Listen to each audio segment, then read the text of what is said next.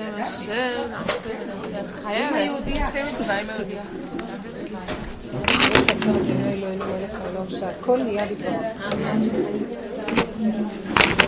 אני?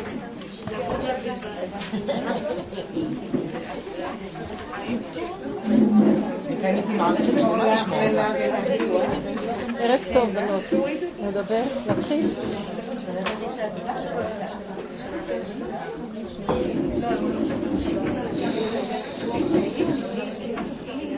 די, די. הנה, אני אכנס. תמיד את מקופחת, תמיד. שאני אעמוד? לי אני אעמוד?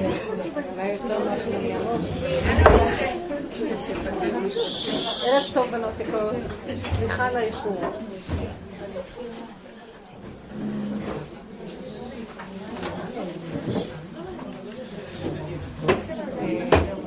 אנחנו נמצאים ב...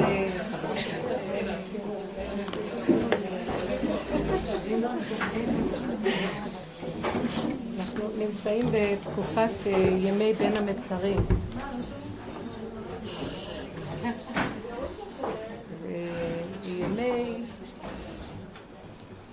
ימי בין המצרים זה מהפסוק במגילת איכה, כל רודפיה השיגוה בין המצרים. ואנחנו רואים אה, שכלו כל הקיצים ועוד לא נושענו. סיפרתי לכם על הזקן הירושלמי הזה, שידע את קץ הגאולה? לא סיפרתי. יש שם עוד נשים. שהיה איזה צדיק ירושלמי, מל"ו צדיקים, שהיה בא לשמח בחתונות, והיה שם גם כן עוד איזה, זה מדובר על המשגיח של אה, ישיבת חברון, ואז רב מאיר חודש, זצ"ל. אז uh, הזקן הזה היה מופיע בכל מיני שמחות של הבחורים שהתחתנו, ומשמח. אחרי, אחרי כמה פעמים הוא ניגש לרב מאיר חודש ואמר לו בשקט, קבלה בידי מהגאון מווילנה, מתלמיד לתלמיד, רב מוולוז'ין וכן הלאה, רב חיים מוולוז'ין, עד אליי, מהו סוד קץ הגלות? ולא מצאתי אף אחד שאני יכול להעביר את זה אליו, רק אליך. ואני בעזרת השם מאוד רוצה להעביר אליך, אבל אני אגיד לך מתי שיגיע הזמן. סוד קץ הגלות, או, או. אחרי כמה חודשים בא שליח ל, לרב מאיר בשעה שש אחר הצהריים, כשהוא עומד עם הבן שלו לצאת לחופה שהייתה אמורה להיערך בתל אביב. כל זה אמור לפני חמישים שנה, שהוא מחכה למונית, ואז לא היה כמו היום מוניות באות יוצאות, עד שכבר מזמינים מונית. ו... אז הוא אמר לשליח הזה, אני לא יכול עכשיו. מחר בבוקר אני מתייצב אצלו ממש בש... עוד לפני עלות השחר. ו... ותאמר לו שימתין לי, אני מאוד מאוד מבקש. בלילה שווק מודענו לכל חי, אותו צדיק, וסודו הלך עמו לקבר. ואני, כשקראתי את הסיפור הזה, זה בספר אה, על המשגיח, יש ספר שכתבה ביתו, הרבנית אזרחי. כשקראתי את זה, נשארתי עמומה ולא יכולתי למצות את נפשי. איך יכול להיות שזה הלך לקבר סוד שכזה, ומה? ואז התחלתי לדבר עם עצמי כרגיל, הלוא אני תמיד אה, מדברת עם עצמי. ואז אמרתי, מה את מתרגשת? מה הוא יכול היה להגיד? איזה תאריך? באיזה תאריך? צריך בתאריך זה וזה? זה יום הגאולה? או פה נגמרת הגלות? זה כמו לדעת באיזה שעה נכנסת שבת. זה מה שאת צריכה לדעת באיזה שעה נכנסת שבת? את צריכה להכין את השבת, כי תיכנס השבת ולא יהיה לך כל צורכי שבת. אז מה יועיל לך שתדעי? נכון, זה משמח את הלב, או זה נותן לך איזה גבול ואמת מידה. אבל התחלתי להתבונן ולהגיד, אז אין לנו עכשיו את הזמן של סוד הקץ, היו הרבה מחשבי קיצים, ואמרו חז"ל טיפה חוכם של מחשבי קיצים, חס ושלום, כן, גאונים שכן... אה, אבל אני מתבוננת ואומרת, מה באמת סוד קץ הגלות הזאת? מה סוד הקץ? זה תאריך כזה? אז אם זה תאריך כזה, איך יכול להיות שאליהו נביא פגש, או רבי יהושע בן לוי פגש את אליהו נביא לפני אלפיים שנה, והוא אמר לו היום, בתנאי שאם בקולו תשמעו. אז יכול להיות שיש איזה זמן כזה, אבל למה הוא אמר לו היום? וזה העניין שדווקא קשור לזמן שלנו. כל רודפיה השיגוה בין המצרים.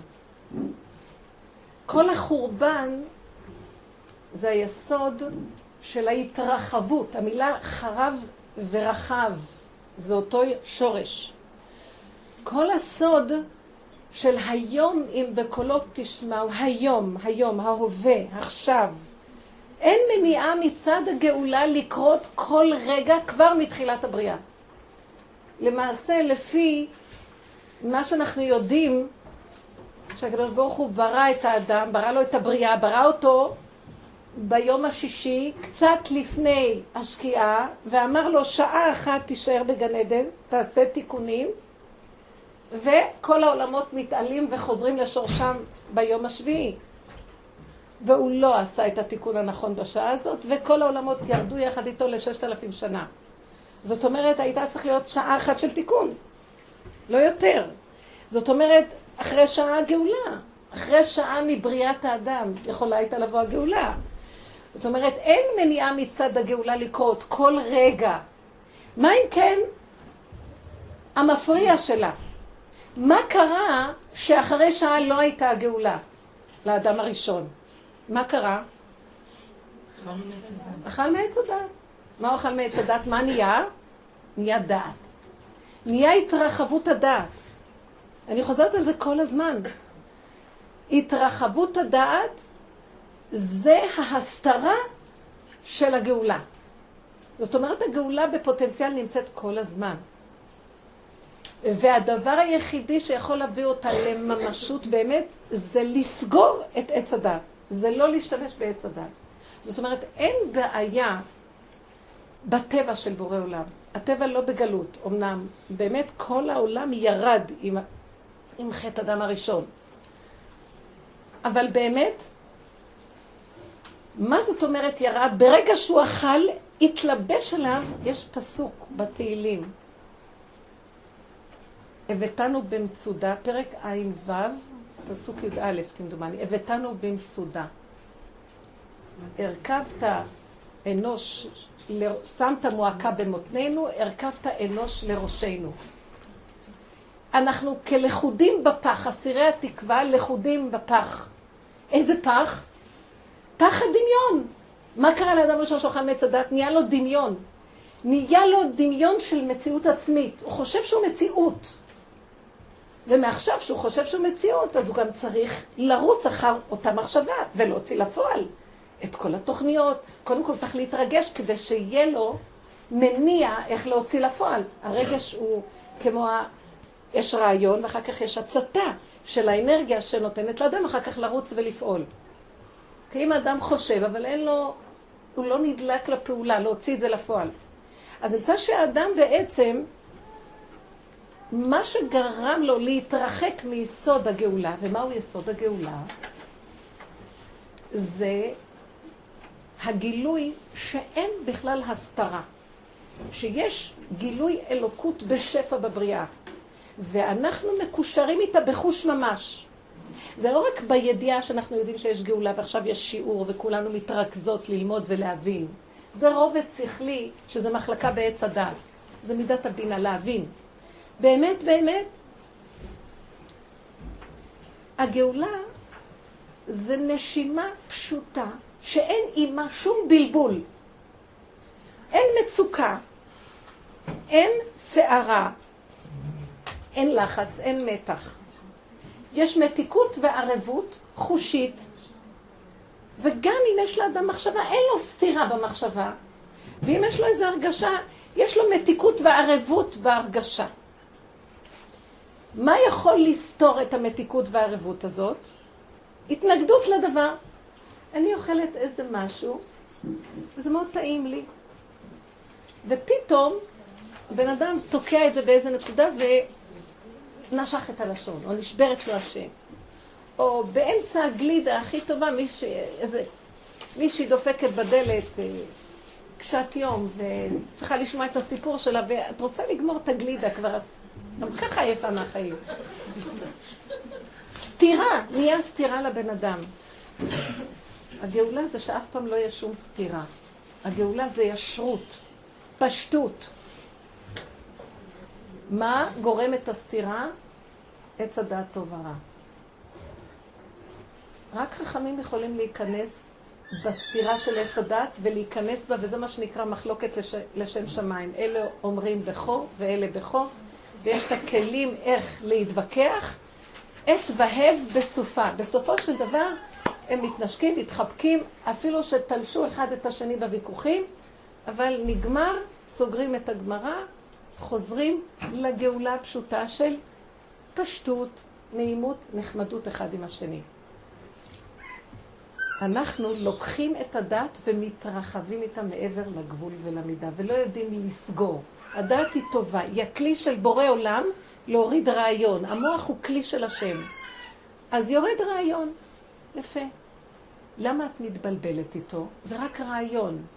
למה את מתרחבת, מתרגשת? למה אחר כך בא לך? לא, אבל אם, אולי, התרחבות. אם היינו חיים עם הנקודות הפשוטות, בלי להתרחב, אז לא היינו נחרבים. ההתרחבות מביאה את החורבן. אדם הראשון, בוא נגיד, חווה התרחבה. השם התרחבה בדיבור. השם, היא אומרת לנחש, אמר, מכל, אם תיגעו בו, הוא לא מרשה לנו לנגוע בו. לא היה ציווי כזה. התרחבה, הוסיפה. בין המצרים. מחזירים אותנו למיצר. למעשה, אם היינו מבינים כמה שהמיצר הזה זה הישועה שלנו. אבל מה אנחנו עושים? נלחמים בכל טיפה של מיצר שרק אפשר. המיצר לוחץ את עץ הדת. עץ הדת רוצה הרחבה, הצלחה, הפקרות, גדלות. מה זה הפקרות? אפיקו. אפיקורס. הפקרות זה אפיקורס ביוונית. זה לצאת, להתרחב, להוציא. אפיקומן זה להוציא את המנות, כן? זאת אומרת לצאת, יצאנות. אין הפנמה, אין התמעטות, אין התקטנות. זה מביא, ההרחבה הזאת מביאה בעיות. באותו רגע זה נחמד להתרחב, רגע שני, זה מביא הרבה אפשרויות נוספות. בהתרחבות עכשיו נהיה לך בעיה. יכול להיות גם זה וגם זה וגם זה וגם זה וגם זה וגם זה, ואת כבר לא יודעת מה לעשות, אז נהיה לך סתירות, נהיה לך ניגודים. זה כמו שאת הולכת עכשיו לחנות. פעם היו הולכים למכולות, שהיה שם לחם, שהיה מגיע בשעה שבע, לא חטפו, לא היה נשאר. והיו חלב, והיה קצת כמה דברים. זוכרת שהיינו ילד, ילדים קטנים, אז המכולות היו, זה היה מקום שקונים אוכל. את הולכת היום לסופר, ואת לא יודעת מה לעשות, את רצה בין... כן, פעם היה זוג שעלו מרוסיה, והם, והם נכנסו לסופר, שניהם התעלפו. כן, היה צריך להביא עזרה ראשונה. כי הם לא האמינו כמה אפשרויות יש שאפשר לקנות. הבלבול. זאת אומרת, בואו נחזור ליסוד הזה. מה בעצם הגאולה? זה ההווה בין ההתרחבות של העבר והעתיד. זה המציאות של במיצר, איך אומר דוד המלך? בצר ירחבת לי. אני לא הלכתי לחפש לי רחבות מצד שאני לא יכול לסבול את המיצר. התאפקתי במיצר, כי העץ הדת לא יכול לסבול את המיצר. נראה שהורסים אותו. זה ההפקרות של עץ הדת, וייתם כאלוקים. מה אכפת לך שתהיה בן אדם והשם הוא אלוקים? מה אתה צריך לפתות אותו להיות כאלוקים? מה חסר לו? שכינה בתוכו. מה שהשם עושה, דרכו הוא עושה. האדם הוא רק הכלי. תראו לכם שהבקבוק יבוא איזה כד ויגיד לו, למה לך להיות רק בקבוק? תהיה כאלוקים. אבל הבקבוק בעצמו הוא אפשרות שבו יכולה אלוקות להיכנס ולשרות, ואז יש הנאה לאור, או למים שבתוך הבקבוק, וגם לבקבוק שמשתמשים בו, כן? וזה אחדות. אז מה היה צריך להפריד ולהביא פיתוי כזה? אז, אז מאחר והפרידו, אז באה התורה לתקן. אז התורה כל הזמן מצמצמת ומגדירה ומגבילה ועושה סייגים וגבולות וסדרים. מה אנחנו עושים? מרחיבים. תדעו לכם, זה דבר קשה. בואו ניקח דוגמה פשוטה, מה זאת אומרת הרחבה? יש נתון מסוים ויש התרחבות של אותו נתון. הבעל אומר לך איזה מילה, ואז את מסתכלת על המילה הזאת. בוא נגיד שהוא אמר את המילה, אה, איך את נראית. אז אם היינו רגע תופסים את זה בצמצום הנכון של ההווה, והיית קולטת את הדבר לאשורו, השם אומר לו, ככה אנחנו צריכים לראות את זה, השם אומר לו להגיד לי איך את נראית. ובזה היה מסתיים העניין. אז, אז את אומרת, אה נכון, איך את נראית? אני צריכה לראות איך אני נראית. את יכולה לקחת את זה ולהגיד, מה זאת אומרת איך אני נראית? למה אתה אומר לי איך אני נראית? מה פירוש שאתה אומר לי איך אני נראית? מה, אני נראית לא טוב? איך אתה נראה? קשור את עצמך תחילה, מה? ואז מתחילים העניינים. לא הבנתי, אז מה היה האפשרות הראשונה? איך כן צריכה להתייחס לזה? אם היינו חיים עם השכל הנכון, הצמצום הנכון, אז היינו שומעים שהוא אומר איך את נראית. אבא, אתה אומר לי איך את נראית. ולא הייתי צובעת את זה עם הרגש, ההתרחבות של הרגש. את לוקחת את הנתון, נכון? בוא נגיד כל מה שאירע בשבועות האחרונים עם כל הסערה של מה שקרה בעמנואל, מה שקורה בעולם החרדי. נתבונן ונסתכל. הקדוש ברוך הוא ברא אותנו שונים, כשם שפרצופיהם שונים, דעותיהם שונות. ברא אותנו, בנים של יעקב אבינו 12 שבטים, וכל שבט הוא משהו אחר מהשני. ובים סוף נקראו 12 שבילים, וכל אחד הלך בשביל אחר.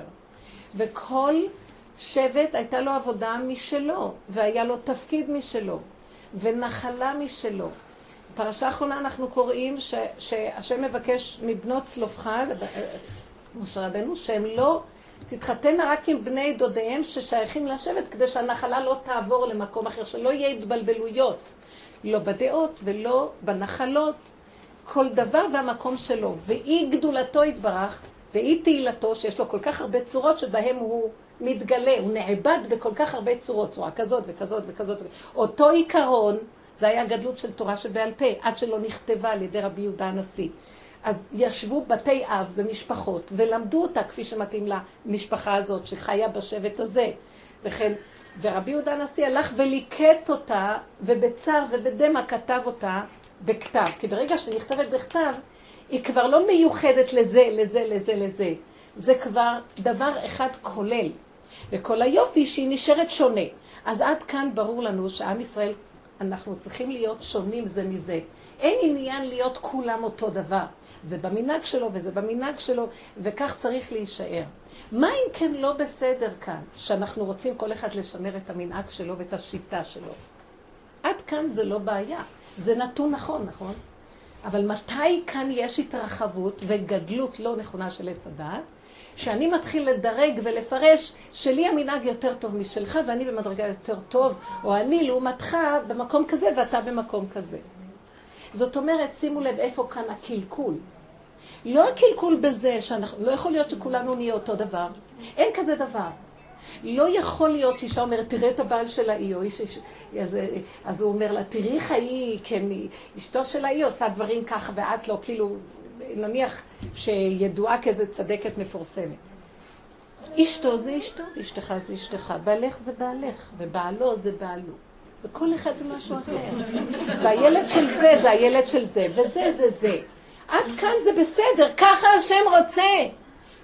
הוא לא רוצה שכולם יהיו אותו דבר, אין לו עניין בזה. כי זה גדלותו יתברך, שהוא מופיע בכל כך הרבה, זה כמו אמן שיוצר הרבה יצירות. ועוד יצירה ועוד יצירה ומיצירה ליצירה. אתה אומר, איזה גדול האמן הזה וכמה קומבינות יש לו בכל דבר. אבל הדבר הכי גרוע זה שתגידו לאמן הזה, אתה יודע מה היצירה הזאת לא שווה בכלל, זאת יותר טובה. כי הוא השקיע בכל יצירה ויצירה. במקום זה, איפה ההתרחבות שגורמת להתחרבות?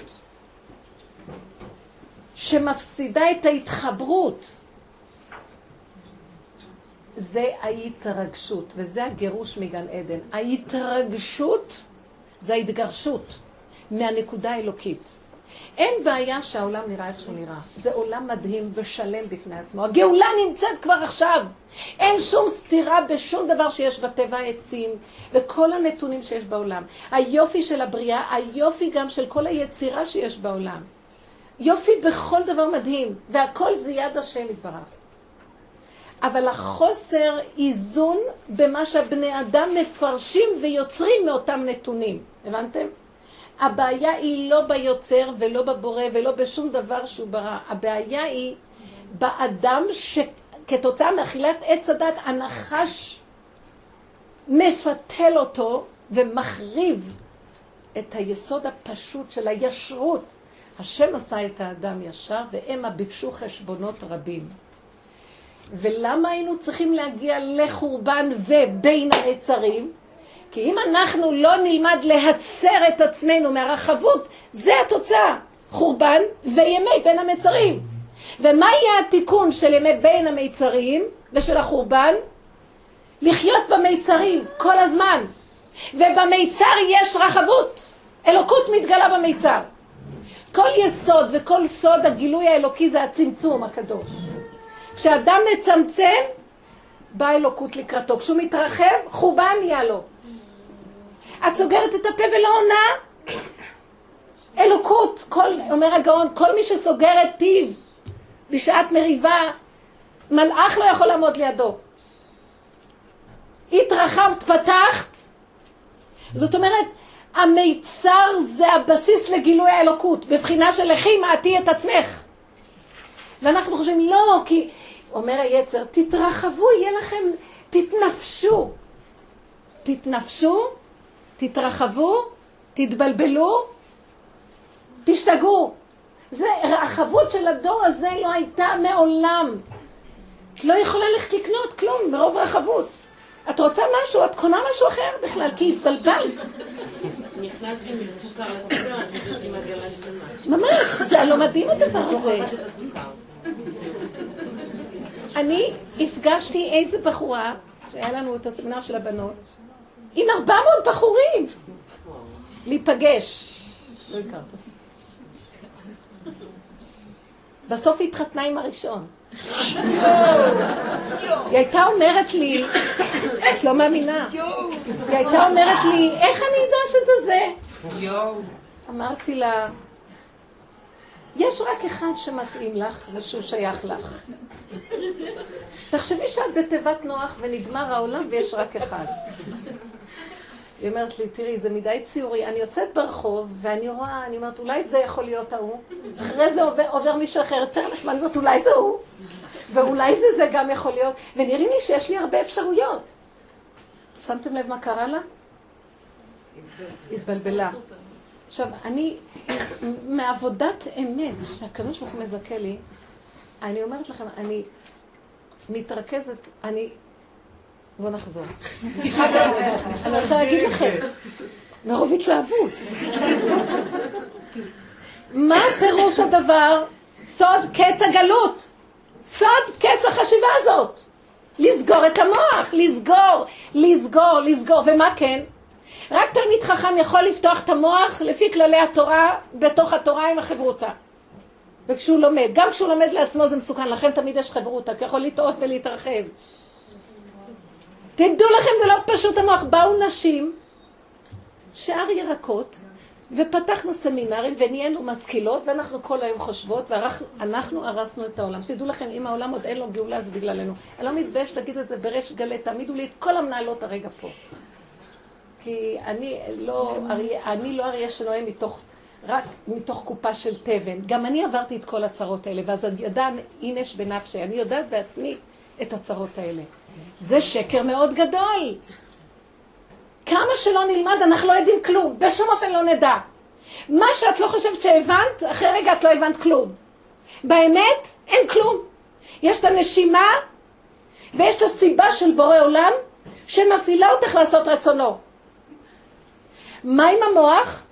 אם את מחזיקה את המוח, סגור, ועל זה נדבר, צר, סגור. את יכולה לקלוט את המחשבה שהשם מוריד לך.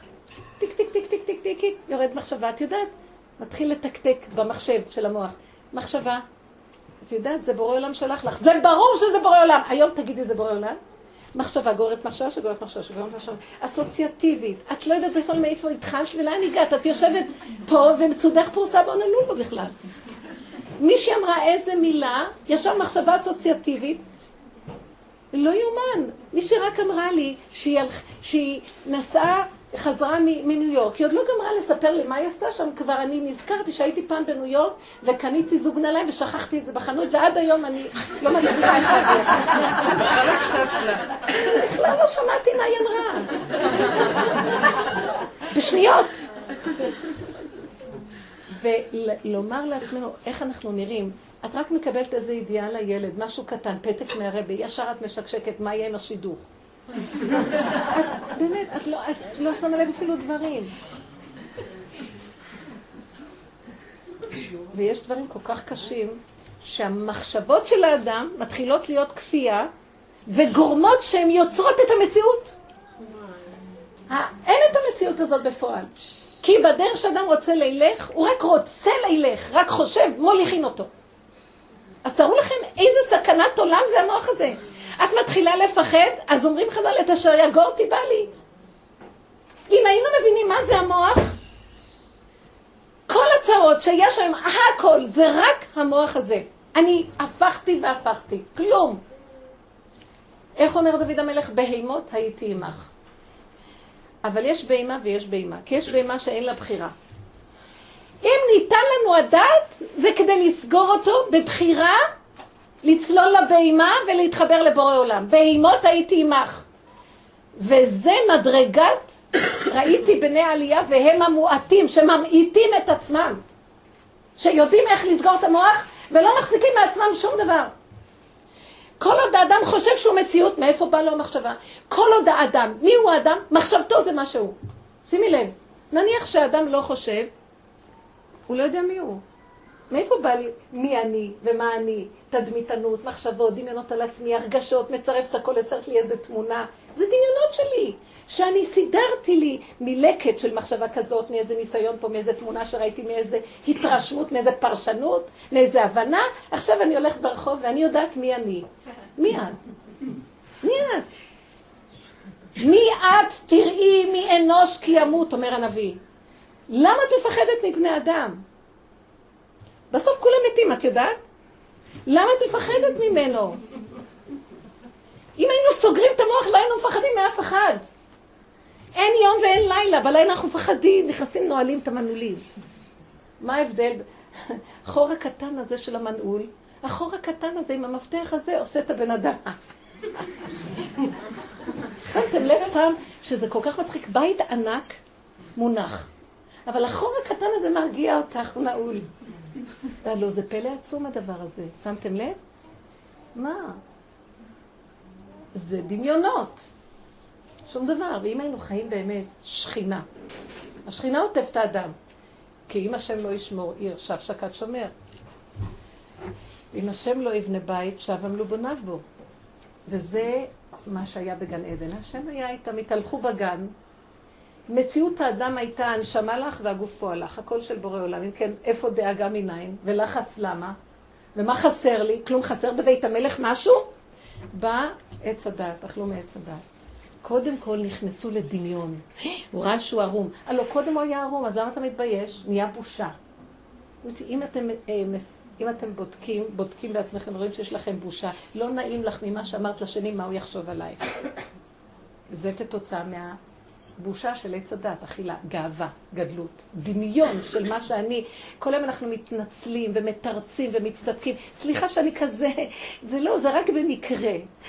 מחר זה יהיה יותר טוב. תראה, אני, כל היום אנחנו מתנצלים. מי שהולך עם האמת לא מתנצל על כלום. כי זה באמת, זה מה שהוא. יכול לבקש מהשם רחמים שהוא לא יזיק.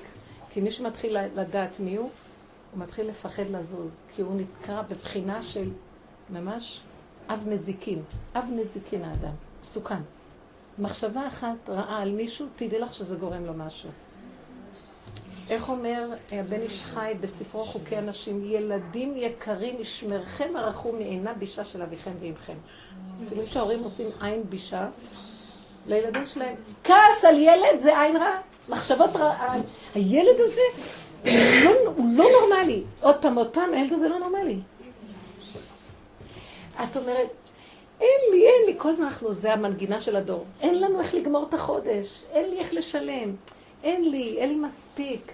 אם היה לי, את גורמת שלא יהיה לך. לא חסר דבר בבית המלך.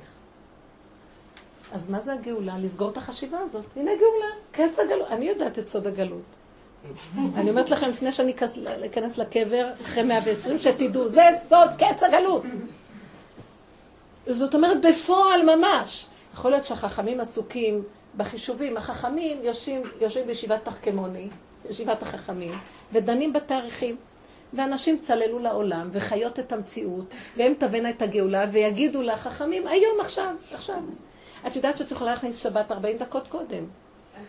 את יודעת שתלמידי חכמים נקראים בחינת שבת? אז השבת שלהם זה שבת שבתון. ושל האדם הפשוט כמוני, אז שמגיע השבת, כל היום אני, אני קשה יום, ששת הימים האלה הרגו אותי, וכשאני נכנס לשבת, את חושבת שאני כבר התנקט עם הששת ימים? אני צולל עם הששת ימים, אני אחזיק בהם, כאילו אם תעיזי לקחת לי את העמל והיגיעה והקשיום שלי, אני לא מוכנה לוותר עליהם, אני גם נכנס לתוך השבת עם הקשיום שלי, וכמה אנשים אומרים שהשבת שלהם לא קלה. כי ממתי מתחילים להתאמן על השבת? מיום ראשון! ומה זה השבת? השבת זה הרפייה, זה נחת, זה רגיעות, זה ערבות ומתיקות ונהנתנות, תענוג. מה אכפת לך שביום ראשון כבר תתענגי? למה צריכה להיות קשת יום? אתם חושבות שהגאולה תבוא? אם לא תביאו אותה, היא לא תבוא. היא תבוא, אבל, אבל אנחנו לא נהיה מוכנים לה, שבת תיכנס. מה נכניס לשבת? קשי יום מששת אלפים שנה שבכלל עוד לא עשו איזה פסק זמן. אז מה יש מזה? אוי לאותה בושה וכלימה, ואוי לנו מיום הדין והתוכחה של אותו רגע שככה זה יהיה. השם רוצה לזכות, אבל תדעו לכם, כל עניין הגאולה זה בחירה של האדם, כי השם גם יכול, בכלל למה הוא הביא אותנו לעולם ונתן לנו בחירה ונתן לנו אה, אה, התנגדויות ונתן מצוות תעשה ולא תעשה כדי, כדי להיות זכאים על ידי עמל והגיעה של הבחירה. אז אם אני אגיע אלף השישי, אני מחכה לו. אבל לא בחרת להיגאל. מה, למה אתן מחכות בכלל? אני רוצה להגיד לכם את האמת, אני לא מרגישה בין המצרים. אני מדברת לבורא עולם ישר, ריבונו שלנו, נגמר אצלי בין המצרים. אין לי בין המצרים. אצלי, אין, אני לא מרגישה בין המצרים. אני אסביר לכם מה אני מתכוונת. אם אדם חי, ואני משתדלת בזה מאוד, לא אגיד שאני מונחת שם, אבל אני מתאמנת בכל מאודי, מלשון אמונה. ככה. ככה זה, זה גאולה. ניגון? מה ההתאמנות? הגעתי למקום, אני פותחת את הלב ואומרת לכם, שאני לא מסוגלת. לפני השיעור, באמת, איך נבדוק עכשיו? דווקא נחמד, מה זה ככה? אמנם בין המצרים, אתם יודעים, היום זה מנגן חופשי חופשי כבר. באמצע האוטובוס מנגינות יפות. אני הגעתי למקום שהנפש שלי לא יכלה יותר לסבול צער. לא יכולה יותר לסבול צער. אתם יכולות להבין את זה? אולי אתם עוד יכולות לסבול. אבל אני לא יכולה יותר לסבול צער. אם אני עוד אסבול צער אחד, אני אמות. ככה אני מרגישה. אני אומרת ריבונו של עולם, האם בראת אותי כדי למות? זה הטעיה של עץ הדת, שהוא משכנע אותי שיש צער. אין שום צער. בטח שיש צער לאנשים, כי הבני אדם רוצים להצטער. תשלים, תקבל, תגיד זה מה יש, נגמר הצער. לא, את לא מבינה, זה לא יכול להיות ככה, זה אולי, אולי נעשה ככה, זה יהיה ככה, ואולי נעשה ככה. טוב, אף אחד לא מתנדב מיד לוותר על הצער. אנחנו הלא חולים, חולי נפש אנחנו. אנוש הלב, עקוב הוא מכל, לא, עקוב הלב, אנוש הוא מכל, מי ידענו? הלב שלנו חולה. אז אנחנו לא בקלות מוכנים לוותר על המוות הזה. תדעו לכם שזה מאוד קשה, אנחנו חולים כפייתיים. אבל לפחות נתעורר להבין כמה אנחנו סובלים. האם לא נמאס לנו לסבול? תתבוננו ותראו. למה אנחנו מתנדבים לסבול? אה, אני רואה, מתי הבן אדם מתנדב לסבול? הוא לא מתנדב בהכרה, הוא פשוט לא יודע. הוא נדמה לו שזה לא נורא, עוד קצת, הוא רק יחפש איזה פתרון, הוא רק יסדר עוד קצת ככה, הוא רק קצת יתלבט, הוא רק קצת יחשוב, הוא רק קצת ינסה לסדר את הבלבול. אני רק מתחילה להרגיש שמתחיל להיות איזה סערה, בלבול משהו. אומרת, לא. אני בהמות עמך, בהמה. בהמה זה טוב, מה יש? בהמה לא יודעת, לא שומעת, לא רואה, חיה את הנשימה הזאת, גואה להשם, קבלת מה שהיא רוצה, נהנית כמו תינוק קטן, ושלום. ריבונו של עולם, הבריאה עליך לא עליי. אני יכולה לעשות אם זה הולך חלק. מה שהכי קטן לא הולך חלק, תחפש פריירית אחרת שתתרגז. אם הבן לא רוצה לעשות מה שאת רוצה, אז תפסיקי לרצות. לא, זה מאוד חשוב. קודם את תחי, לא אמות כי אחיה. הנה הגאולה. פשוט, דברים קטנים פשוטים. הילד אומר לך, אמא, תראי ככה עם החבר הזה וזה. מותק, ישר, ישר סכנה. אני, כל הלוח בקרה מאותת, ווי, ווי, ווי, ווי, ככה תזהרי, תזהרי. מה תזהרי? לא להתערבב איתו. אם הוא רוצה, אני צריכה להילחם לו את מלחמתו עם החבר, כי הוא רוצה שהחבר יעשה ככה, שהחבר לא עושה ככה. מה אכפת לי ממנו בכלל? ומה החבר שלו, ומה כלום? אם אני משחררת, אבל מה כן, אני נותנת לו תחושה שאני איתו, רק אני לא יותר מדי איתו. קודם אני ואחר כך הוא. אני לא אמסור את עצמי על השקר. כי אם אני אחיה טוב, גם הוא יחיה טוב. אז אם אני אתאבד איתו, שנינו ניפול לבור ונמות.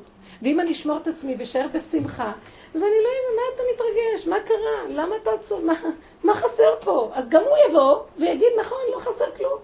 אז האם זה אנוכיות? לא. זה להצ... להיצמד לצמצום, המוח משגע את הבן אדם. כל דבר שמתנגד למוח מחפש איך להתגבר ואיך להסתדר. זה רק החכמים ישבו עם המוח ויחפשו איך להקשות על הקושייה ואיך לתרץ ואיך למצוא בסוף את הנקודה שמחברת את הכל, תיקו. אנחנו לא נתעקש, בייחוד הנשים, כי בנפשנו הדבר. כשאנחנו מתחילות להתעקש, אנחנו נהיות חולות, עצבניות, ישר הרגש, ישר הדמיון מתרחב, ישר הסערה, ישר כלי הגוף מתחילים להיחלש מפעם לפעם לפעם, נהיה חולי. חולי, אדם לא יודע אפילו למה. למה אנחנו מתנדבים על זה? הנה לך הגאולה בפשטות. אני אומרת לו, ריבונו שלם, אני לא מסוגלת לסבול את התקופה הזאת של בין המצרים. אני לא יכולה לסבול שום דבר של כעס, כאב ורוגז. ריבונו של עולם, אני לא זוכרת שהיה פעם בית מקדש, ואני לא יכולה להצטער על דבר שאני לא זוכרת. ככה אני אומרת לו. אני יכולה ללמוד שהיה פעם בית מקדש, את זה עשיתי כל הדורות וכל החיים. אני לא רוצה יותר ללמוד, אין לי זיכרון כבר. איך נראה בן אדם שאין לו זיכרון? מה חסר? הבית שלי זה הבית מקדש שלך, ריבונו של עולם. אז אני שמחה, ואומרת לך, אבא, תודה שבנית את בית המקדש. הנה בית המקדש עכשיו מתחיל להיבנות. אנחנו נמשיך לפקוד עוד אלפיים שנה. אתם חושבים שזה מה שיביא את הגאולה? כשנתחיל להבין שבין התפיסה שאנחנו צריכים לקיים את הימים האלה, לבין באמת באמת להאמין לזה, יש פער מאוד גדול. אז מה עשיתי בי"ז בתמוז? כי הרגשתי, למה שאני אצום, אבא? למה שאני אצום? אני לא מרגישה צער. חושב שאני משוגעת, אבל לא נורא, אין דבר. למה שאני אצום? אז פתאום נעצרתי ואמרתי, גזירת חכמים. ויש מצווה מן התורה, ועשית ככל אשר יורוך. מצא חן בעיניי, עכשיו אני צמה. כי הם אמרו, אבל מצידי, מה חסר לי שאני אצום? לא, אני לא... אם לך בורא עולם לא אכפת שאלפיים שנה בית המקדש חרב, לי גם לא אכפת. ככה אני אומרת לו, תגל את עצמך. אני אתחיל לחיות חיים טובים. הוא אומר לי, זה מה שאני מחפש. אני את כל התיקונים כבר גמרתי. רק תמשכו אותי, הכל כבר גמור למעלה. רק תמשכו לחיות איתי בשמחה, וכך תבוא הגאולה, כי בשמחה תצאו. ודווקא בזמנים האלה, בין המצרים, כי זה המקום הכי טוב להיות. מה, מתחיל התרחבות, מתחיל סערה, ישר אני חוזרת למיצר, אני אומרת לו, ראשון, בצר הרחבת לי, אני נשארת עם הנקודה, לא מתרחבת עם המוח, לא מחפשת פתרונות, לא מחפשת איך לצאת מהמצוקות, אפילו אני כבר לא מתפללת אליך, תוציא אותי מהמצוקה. למה? אני אומרת לו, ריבונו שלם, הנה המצוקה, תבוא רגע, תיכנס בתוכה, נהיה אור, בתוך החושך נהיה אור, כי יתרון האור הבא מן החושך. ואם אני אסדר בעצמי את החושך הזה, אז יש איזו נחמה פורטה זמנית של איזה הערה. אבל עוד פעם נהיה אחר כך חושך. מימין לשמאל, משמאל, ימין, ימין, אף פעם זה לא נגמר. לרגע יש לך הרגשה שסידרת כבר את הדבר, מחר משהו חדש יבוא, כי זה דבר היפוכו, זה עץ הדעת. אני לא הולכת ככה, לא, לא, אני אומרת לו, של עולם. אני נשארת במצוקה ובפגם, ובפגם הזה ובחסר הזה אתה תשלים. החסר זה הכלי, אני בכלי ריק. אני לא רוצה מוח. ביטול. מה? אבל אני לא מבוטלת. אני חיה, נושמת, אוכלת, באה, נהנית, תוססת, חושים חיים דולקים, אבל המוח מת. מה נכנס במקום הבורא עולם? יופי, חזרנו לגאולה. בורא עולם תיכנס. אז אני נשארת במיצר, ובורא עולם נכנס. אבל הרגעים של להישאר במיצר זה קשה, כי המוח לא אוהב להיות שם, הוא משגע אותי. ואני אומרת לו, תלך לעזאזל. בבור זה טוב, ראש באדמה זה טוב. למה שאני אוציא את הראש החוצה? אני רק מוציאה את הראש החוצה, נחשים ועקרבים. ראש באדמה זה טוב. האם אתם קולטים מה אני מדברת? לא. מה אנחנו עושים? קמים כל בוקר ומרימים את הראש ומחפשים איזה לא אריה, מכניסים שם את הראש ואומרים לו, תזכור, תלעס. ככה אנחנו נראים. אנחנו יוצאים החוצה וככה נראה. אתם יודעים מה? למה חז"ל אמרו כל כבודה בת מלך פנימה? למה הם הציעו לנו אין דרכה של אישה לכבוש? כי אנחנו יונות פוטות אין לב, מיד, מתרחבות, מיד, נופלות, בלי, בלי לחוץ המים. ועוד חושבות שהולכות לכבוש את העולם ולסדר אותו. אין סכנה יותר גדולה מזאת. אם היינו מבינים מה שאנשים צריכות לעשות בדור האחרון, היינו רק הולכות צמצום אחר צמצום, בתוך לכי ומעטי את עצמך, ושם החיות הכי טוב, שכינה נמצאת שם, מתחברות עם השכינה. אם את מתחברת עם השכינה, אז מה אכפת לך? אם אשק שמיים שם אתה ואציע שאולי נקע. הוא נמצא בשאול תחתיות, נמצא בכל מקום, ואם הוא נמצא שם, אז כבר נגמר השאול תחתיות. מה אכפת לי איזה מקום זה? אם הוא נמצא שם, נהיה אור גדול, כלום חסר בבית המלך? אז למה לי לרוץ שמה, שמה נמצא השם? לא, לא פה, שם, שם. כל היום אני אומרת, אם רק היה לי, אם אני רק זה, שם יהיה לי יותר טוב, שם יהיה לי... לא, איפה שאני עכשיו זה הכי טוב, אבל יש כאן איזה מצוקה. תפרקי את המצוקה, תשארי באותו מקום. המצוקה היא רק במוח. אין מצוקה במציאות. זה בדמיון. אני מכירה שני אנשים, ששניהם לא רואים טוב, וזה הולך ומידרדר. ממש, במרחקים אחרים. אחד שבור לרסיסים. ואחד בנה את עצמו בתוך המציאות הזאת, ויש לו עבודה, והוא רץ ובא והולך ורכש את כל המידע איך לפתח את החושים האחרים כדי לפייס את הצד החסר. ואני מסתכלת על שניהם ואני אומרת, רגע, רגע, רגע. ההוא בא אומר לי, אין לי חיים. למה? כי אני לא, אני במצב של הידרדרות ראייה. אני אומרת לו, אתה יודע, גם ההוא, זה לא, לא, לא, זה קשה מאוד לחיות ככה. אני אומרת לו, תראה, לשניכם יש את אותו נתון. לך יש דמיון שגורם לך שהנתון הזה מביא אותך על הפנים, והוא לקח את הנתון הזה, זה מה שאמרו בפרק ס"ח, מושיב יחידים ביתה, מוציא אסירים בכושרות. מי שרוצה עושה מהחיים בכי, מי שרוצה עושה מהם שירה. אני לא, אני לא, שהשם לא יעמיד אותנו בניסיונות. אבל היא הנותנת, שאם אני לא רוצה להיות בניסיונות, תתנדבי להיות בניסיון. מה הכוונה? תתנדבי להיות בצמצום. זאת אומרת, אם את לא רוצה בפועל שיבוא לך משהו, תחשבי שאת כבר נמצאת שמה, ואל תצאי בכלל החוצה. מה הכוונה? אני לא מחפש את הניסיון בפועל. אני מתנהגת כאילו יותר טוב לי בכלל לא להוציא את הראש החוצה, כי כבר שם יש ניסיונות. אני לא יוצאת לניסיון ואז בא הניסיון. עוד לפני שזה בא, תישארי בפנים ואל תצאי. שם, אז מה אני בבור אני אשאר? איזה חיים אלה? שם יש שכינה. בחוץ יש דמיון שנראה כאילו מרחיב ומזמין אותך החוצה, ואחר כך את לכודה בפער. הבאת מצודה, הבאתנו במצודה. אז מהו סוד הגאולה? בנות יקרות, כל האיסורים והצרות שבאים לקראת הסוף, שנקרא חבלה של משיח, זה ככה.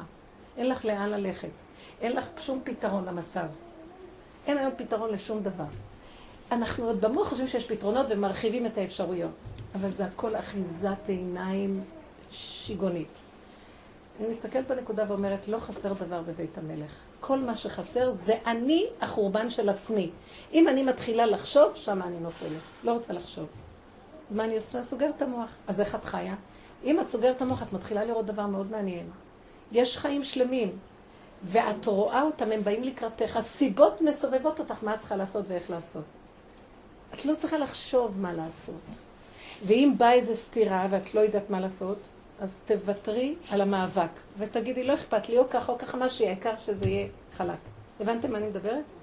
תנו לי דוגמא. ברגע שיש קושי, זה הסימן שזה לא... לא יפה מאוד. קושי, מצוקה, לחץ, מתח, עצבנות, בלבול, לעצור. רוורס, צעד אחד רוורס, להיכנס כאילו במיצר, ולהגיד, ריבונו של עולם, אם הבאת לי, וככה היו החיים הצדיקים האמיתיים, אם הבאת לי איזה הפרעה, אתה לא רוצה. כי בקלות הכל יכול ללכת. למה אתה מפריע או מסבך את דרכי? אני לא הולך שמה. מי שיש לו כוח שילך, אני לא. השם לא רוצה כוחנות. לא בכוח אמר השם כי אם ברוחי. השם רוצה להתגלות. תנו לו כלי. הכלי זה הרפייה. הכנעה, השלמה, התמעטות. מה רע? מה יהיה עם הבעיה? אתם יודעות שאין לנו סבלנות? אתם יודעות שהיא תיפטר לבד? אם היית רק קצת ממתינה, לא היו בעיות בכלל. אין לנו סבלנות, ואנחנו יוצרים את הבעיות, כי אין לנו סבלנות.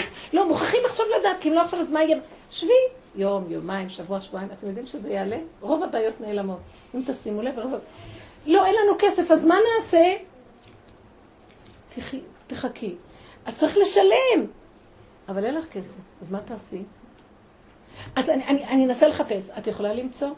לא. אז למה את לחוצה? כי צריך לשלם. את יכולה לשלם? לא. אז מה תעשי? אז תוותרי על המחשבה של לשלם. אז ינתקו את המים. עד שינתקו, תהני מהחיים. וכשהשם רואה שאת נהנית, ובטוחה וסמוכה שהשם לא יעזוב אותך, זה זמן מאוד טוב לעבודת השם הבא. אתה תעזוב אותי, אני הבת שלך, אני מתוקה שלך. איפה יש לך כזאת בת מתוקה, קלה יותר טובה ממני אין לך. כל החיים, אנחנו דורות אחרי השם יתברך. הוא יעזוב אותנו ויחליף אותנו במשהו אחר, הוא לא ייתן לך מים. לא ראיתי צדיק נעזב וזר ומבקש לך, עמך כולם צדיקים. אז למה את מתבלבלת? אז הוא שלח לך ניסיון לראות אם את הולכת אליו באמונה, ומערפרת צוחקת, ואת תשחק ליום נכון, או את הולכת קשת יום, מרת נפש, לנסות לכבוש את העולם, לסדר איך לשלם את המים. מה אכפת לכם? ישימו אותי בבית סוהר. יאללה, יש שם שלוש ארוחות. חשמל וחינם, מים וחינם. לא נורא. לא יושנים טוב, אוכלים טוב, נחים, עיתונים. יש הכל שם היום. אפשר לקבל גם לעשות שם תואר, הכל.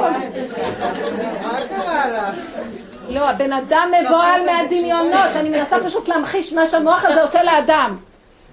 בנות, אם היינו חיים עם המוח הזה סגור ומפחדים, מי שירא את השם באמת, זה נקרא יראת שמיים. את האלוקים אני ירא, אני ירא מהשטן הזה הדמיוני שבא לי במוח לשגע אותי, ואז הוא מזיז את האמונה, את השם, ומולך במקומו. ואני בגלות, שכינתה בגלותה, ויש לי צער. וכשאני בצער, השכינה איתי בצער, ואחר כך דנים אותי למה אני הבאתי את השכינה לצער. והשכינה אומרת לי, מתי תגלי אותי? אני אומרת לו, שכינה, אל תגלי אותי. אמרת לי, לא, את תתחילי קודם. לא, אמרת לי, לא, את קודם. אז מי ינצח? כל הבחירה, כל הבריאה נבחרה שאני אתחיל קודם. השכינה כלאה את עצמה בתוכי, בגלות, כדי שאני אגל אותה. איך גואלים אותה? בשמחת הצאון, כי בשמחת הצאון. איך? מותק אל תדאגי, שכינתי היקרה, יהיה לך חשמל. זאת אומרת, כשאני מצטער, כתוב, כשאדם מצטער, שכינה מצטערת לעומתו, כלני מזרועי, כלני מראשי. אה, כשאדם אה, לא יכול להניח תפילין ויש לו צער, אז השכינה מצטערת. כשאדם, שיש לך צער במשהו, השכינה איתך. עכשיו, את חושבת שזה כזאת מצווה, כן, ואת מסכנה, ועכשיו השם יגאל אותך. את קלית את השכינה ואת תקועה פלונטר, את לא יכולה להיגאל. מתי תגאל אותנו השם? הוא אומר, אבל אתם תגאלו אותי. אתם מבינים את הדבר הזה, בנות? נכון שזה לא סביר להבין שאנחנו נגאל את השם? השם יתברך הוא כל יכול, והוא לא כלוא בכלל, והוא לא בגלות בכלל, אבל הוא סידר לו משחק כזה. הוא כלא את עצמו בתוכנו, ונותן לנו את הבחירה איך לגלות אותו, ו... להקים שכינתה מאפרה. ובזה אנחנו יוצאים. כי יש מה שנקרא קודש הבריך, הוא אורות עליונים גבוהים מאוד. והוא יבוא בסוף לגאול אותנו עם השכינתה שהקמנו. הקמנו את השכינתה, ויבוא אבא גדול לגאול, והאימא לא איתנו, איך נראה ילד סורר, שאימא שלו לא ככה עומדת לפני, לפני הנה האבא, הנה הילד, והאימא באמצע, לא, אתה לא תיגע בו. הוא כזה מתוק הילד שלי. אל תשים לב שעושה כך וכך. היא מלמדת זכות על עם ישראל. ואם יבואו לגאול אותנו ואנחנו נהיה מול הבורא עולם מידת הדין כזאת, מי יעמוד שם? על המקום אנחנו נכנסים. יהיה עלינו קטרוג מאוד גדול. צריכים להקים את השכינה שהיא, השם אוהב את השכינה שלו, רואה את האישה היפה שלו, את האימא השכינה, וישר הוא מרחם על הבנים. אז תביני דבר אחד, אה, מה שאני עכשיו מדברת נשמע כאילו דיבורים משונים. אתם יודעים שאנחנו צריכים להתחיל להבין שהגאולה זה חשיבה אחרת? זה לא מי שיגיד לנו תאריך ויהיה גאולה. 49 שערים של בחירת האדם. השער החמישים זה לא עוד שער אחד ונבוא לגאולה. שער החמישים זה משהו אחר לגמרי. 49 שערים עם הדעת שהתורה מסווגת לנו. חלום עץ הדעת טוב ורע, ועכשיו כל תיקון התורה הולך בדיוק באותה צורה. שכר ועונש, זכאי וחייב, טמא וטהור, כשר ופסול, מותר ואסור, כן? מצוות תעשה ולא תעשה. לפי זה אנחנו מתקנים את עץ הדעת טוב ורע. שער החמישים, אז, אז זאת אומרת, ב-49 שערים אני צריך עוד להיות עם אני, עם דעת, שכל הזמן מסווגת ומתגברת. עשינו את כל זה למכביר כל הגלות. לקראת הסוף, העבודה תהיה אחרת לגמרי. נגמרו את 49 שערים. מה עכשיו? נראה לך עוד שער קטן אחד נתאמץ וכבר נגיע לחמישים. לא. עכשיו את צריכה להרפות משער 49, 49 שערים, ולהתחיל לקנות מצב שאת בכלל לא מכירה אותו, שער החמישים, זה כמו שתגידי, הלידה. אישה ש, שעוד לא ילדה, הריון ראשון. היא לא יודעת לקראת מה היא הולכת. נכון, היא יודעת, הריון, כולם מדברים, הדת שלה יודעת. הלוא זה פיצוץ אטומי. מה הקשר בין הבטן הזאת, התפוחה, לבין מה שיוצא? נכון? אי אפשר בכלל להבין שזה יביא את זה. זה אנחנו יודעים, לומדים. קחי גבעול שצומח מהאדמה, אלים, ופתאום בוקר אחד יוצא פרח. מה הקשר של הגבעול? מה הקשר של העלים? מה הקשר של כל המהלך הזה לפרח שיש לו צורה אחרת, צבע אחר? זה לא פיצוץ אטומי, זה שני דברים שונים בסוף. שמתם לב? עוד הגבעול יש לו איזה מהלך של התפתלות והתפתחות שאת יכולה לצפות, יצא עוד עלה כזה, והגבעול הוא ירוק והעלה הוא ירוק, וזה דומה, זה שייך למשפחה. מה קשור לפרח פתאום? וזה שער החמישים, זה חשיבה אחרת לגמרי. כל השערים שעוד את היית מציאות ואת נאבקת בין הקל לרע ולבחור בטוב ולסור מהרע, בשער החמישים אין בכלל מקום כזה. יהיה בלבול לא נורמלי, לא תוכלי לבחור כלום, לא תדעי מה לבחור, יהיה ערבוביה נוראית. ערב מלשון ערבוביה, ערב האלף השישי. מה תצטרכי לעשות? אוי ואבוי למי שמנסה לרוץ במקום הזה, זה כמו מערבולת ולנסות לסדר משהו. תעמדי על עומדך ותעשי רוורס. ותגידי, אני לא יודעת. אתם יודעים איזה קשה זה לאדם ש-49 שערים רק מצפים ממנו לדעת, ופתאום עכשיו צריך ללמוד להגיד, אני לא יודע? אתם יודעים כמה שזה קשה? אז לכן מתחילים אנשים. כי אנשים אומרים, אומרות, ברור שעשני כרצונו, אני לא יודעת. לנו באופי יש לנו את המקום הזה יותר בקלות, אבל שימו לב מה קרה לנו בדור האחרון. יגידו לך שאת לא יודעת, בוא נראה. שהבת לך יגיד שאת מדברת שטויות, בוא נראה איך תרגישי. אני לא יודעת? האני כל כך גדל והתרחב, בייחוד בגלל ההתרגשות שיש לנו והדמיון הרחב אצל האנשים יותר מהגברים, כי עלינו חל חוק אכילת עץ הדת יותר ברחבות מאשר על האדם. אנחנו התקללנו ביותר. לכן העבודה היא לסגור ולצמצם, ולא להתרגש ולהגיד, אני לא יודע, אני לא, אני לא, אני לא יכול. כל המאמצים שעשיתי, אחר כך ראיתי, כשנעצרתי ואמרתי, אני לא יכולה, שם הייתה הישועה הכי גדולה. אני לא אבא, רק אתה. אני לא, אבל אבא זה אתה. אנחנו לא יודעות להרפות ולהגיד אני לא. אולי את זה ואולי את זה ואולי את זה ורק את זה, ואיזה כוחנות, ואיזה חרדות, ואיזה פחדים, ואיזה, מה מניע אותנו לעשות פעולות? החרדות והפחדים. והדמיון. אולי, אולי השם לא, לא אולי השם ישנא אותי. אולי הוא לא אוהב שאני עושה ככה. אני, כל פעם שבא לי אולי, אני אומרת, נכון, מה אכפת לי שישנא אותי? אני לא יכולה. אם את אומרת את האמת ככה, מישהו יכול לשנוא אותך? אתה צודק, וזה מה שאני. אל תהיי צודקת, תלכי עם האמת. הגאולה נמצאת במקום שתעצרי ותרפי, ותוותרי על החשיבה. שבי בנחת על הכיסא ותהני. אתם יודעים איזה קשה זה? אתם אומרים, אה, הכל זהו, זה הכל. בבקשה, נראה אותך עושה את זה. בבקשה, נראה אותך שיש לך איזה משהו שסותר, או משהו ש... ואז את מתעקשת לא להתערבב עם החיים, לא להתערבב רגשית. ואז אולי להגיד ריבונו של עולם. אז תביא ישועה למצב הזה, הבן אדם עכשיו בצער. ריבונו של עולם, את קודם כל צריכה להחזיק את עצמך נוטרלית. אתם מבינים כמה שזה קשה? תנסו. איזה שכינה תרד עליכם, איזה רגיעות תביאו לבית, וזה יסוד האמונה, וזה יסוד הגאולה. ככה יוצאים לגאולה. ככה נכנסים לשבת. את לא נכנסת לשבת רק כשאת מוכנה, 40 דקות קודם. הכנסת את הגאולה קודם. ככה נכניס את הגאולה. נכניס חשיבה אחרת, נשדרג את המחשבה. זה סוד קץ הגלות. כי אם נלך ככה, לא ייגמר הגלות. אתם יודעים שיש סברה, שיש ששת אלפים שנה נוספות. כתוב על משה רבינו. חוזרים בגלגול. נעשה ארבע סמינרים רצוף, ואז אפשר לפגר. חוזרים, כתוב שמשה רבנו השלים את עצמו בשמיטה הקודמת, המקובלים קוראים לזה שמיטה, ששת אלפים שמיטה. אז יש שש, שש, שש, יש, יש שש פעמים שש, שזה ארבעים ותשע, ואחר כך היובל. יש יובל של ששת אלפים. שש, שש, שש, שש. חתונת זהב. בנות יקרות, אנחנו צריכות לרצות, ריבונו שלנו תגאל אותנו, תרפו. זה כמו לידה. והמילדת צועקת, תרפי כבר, מה את מתכווצת? תשתחררי, תרפי.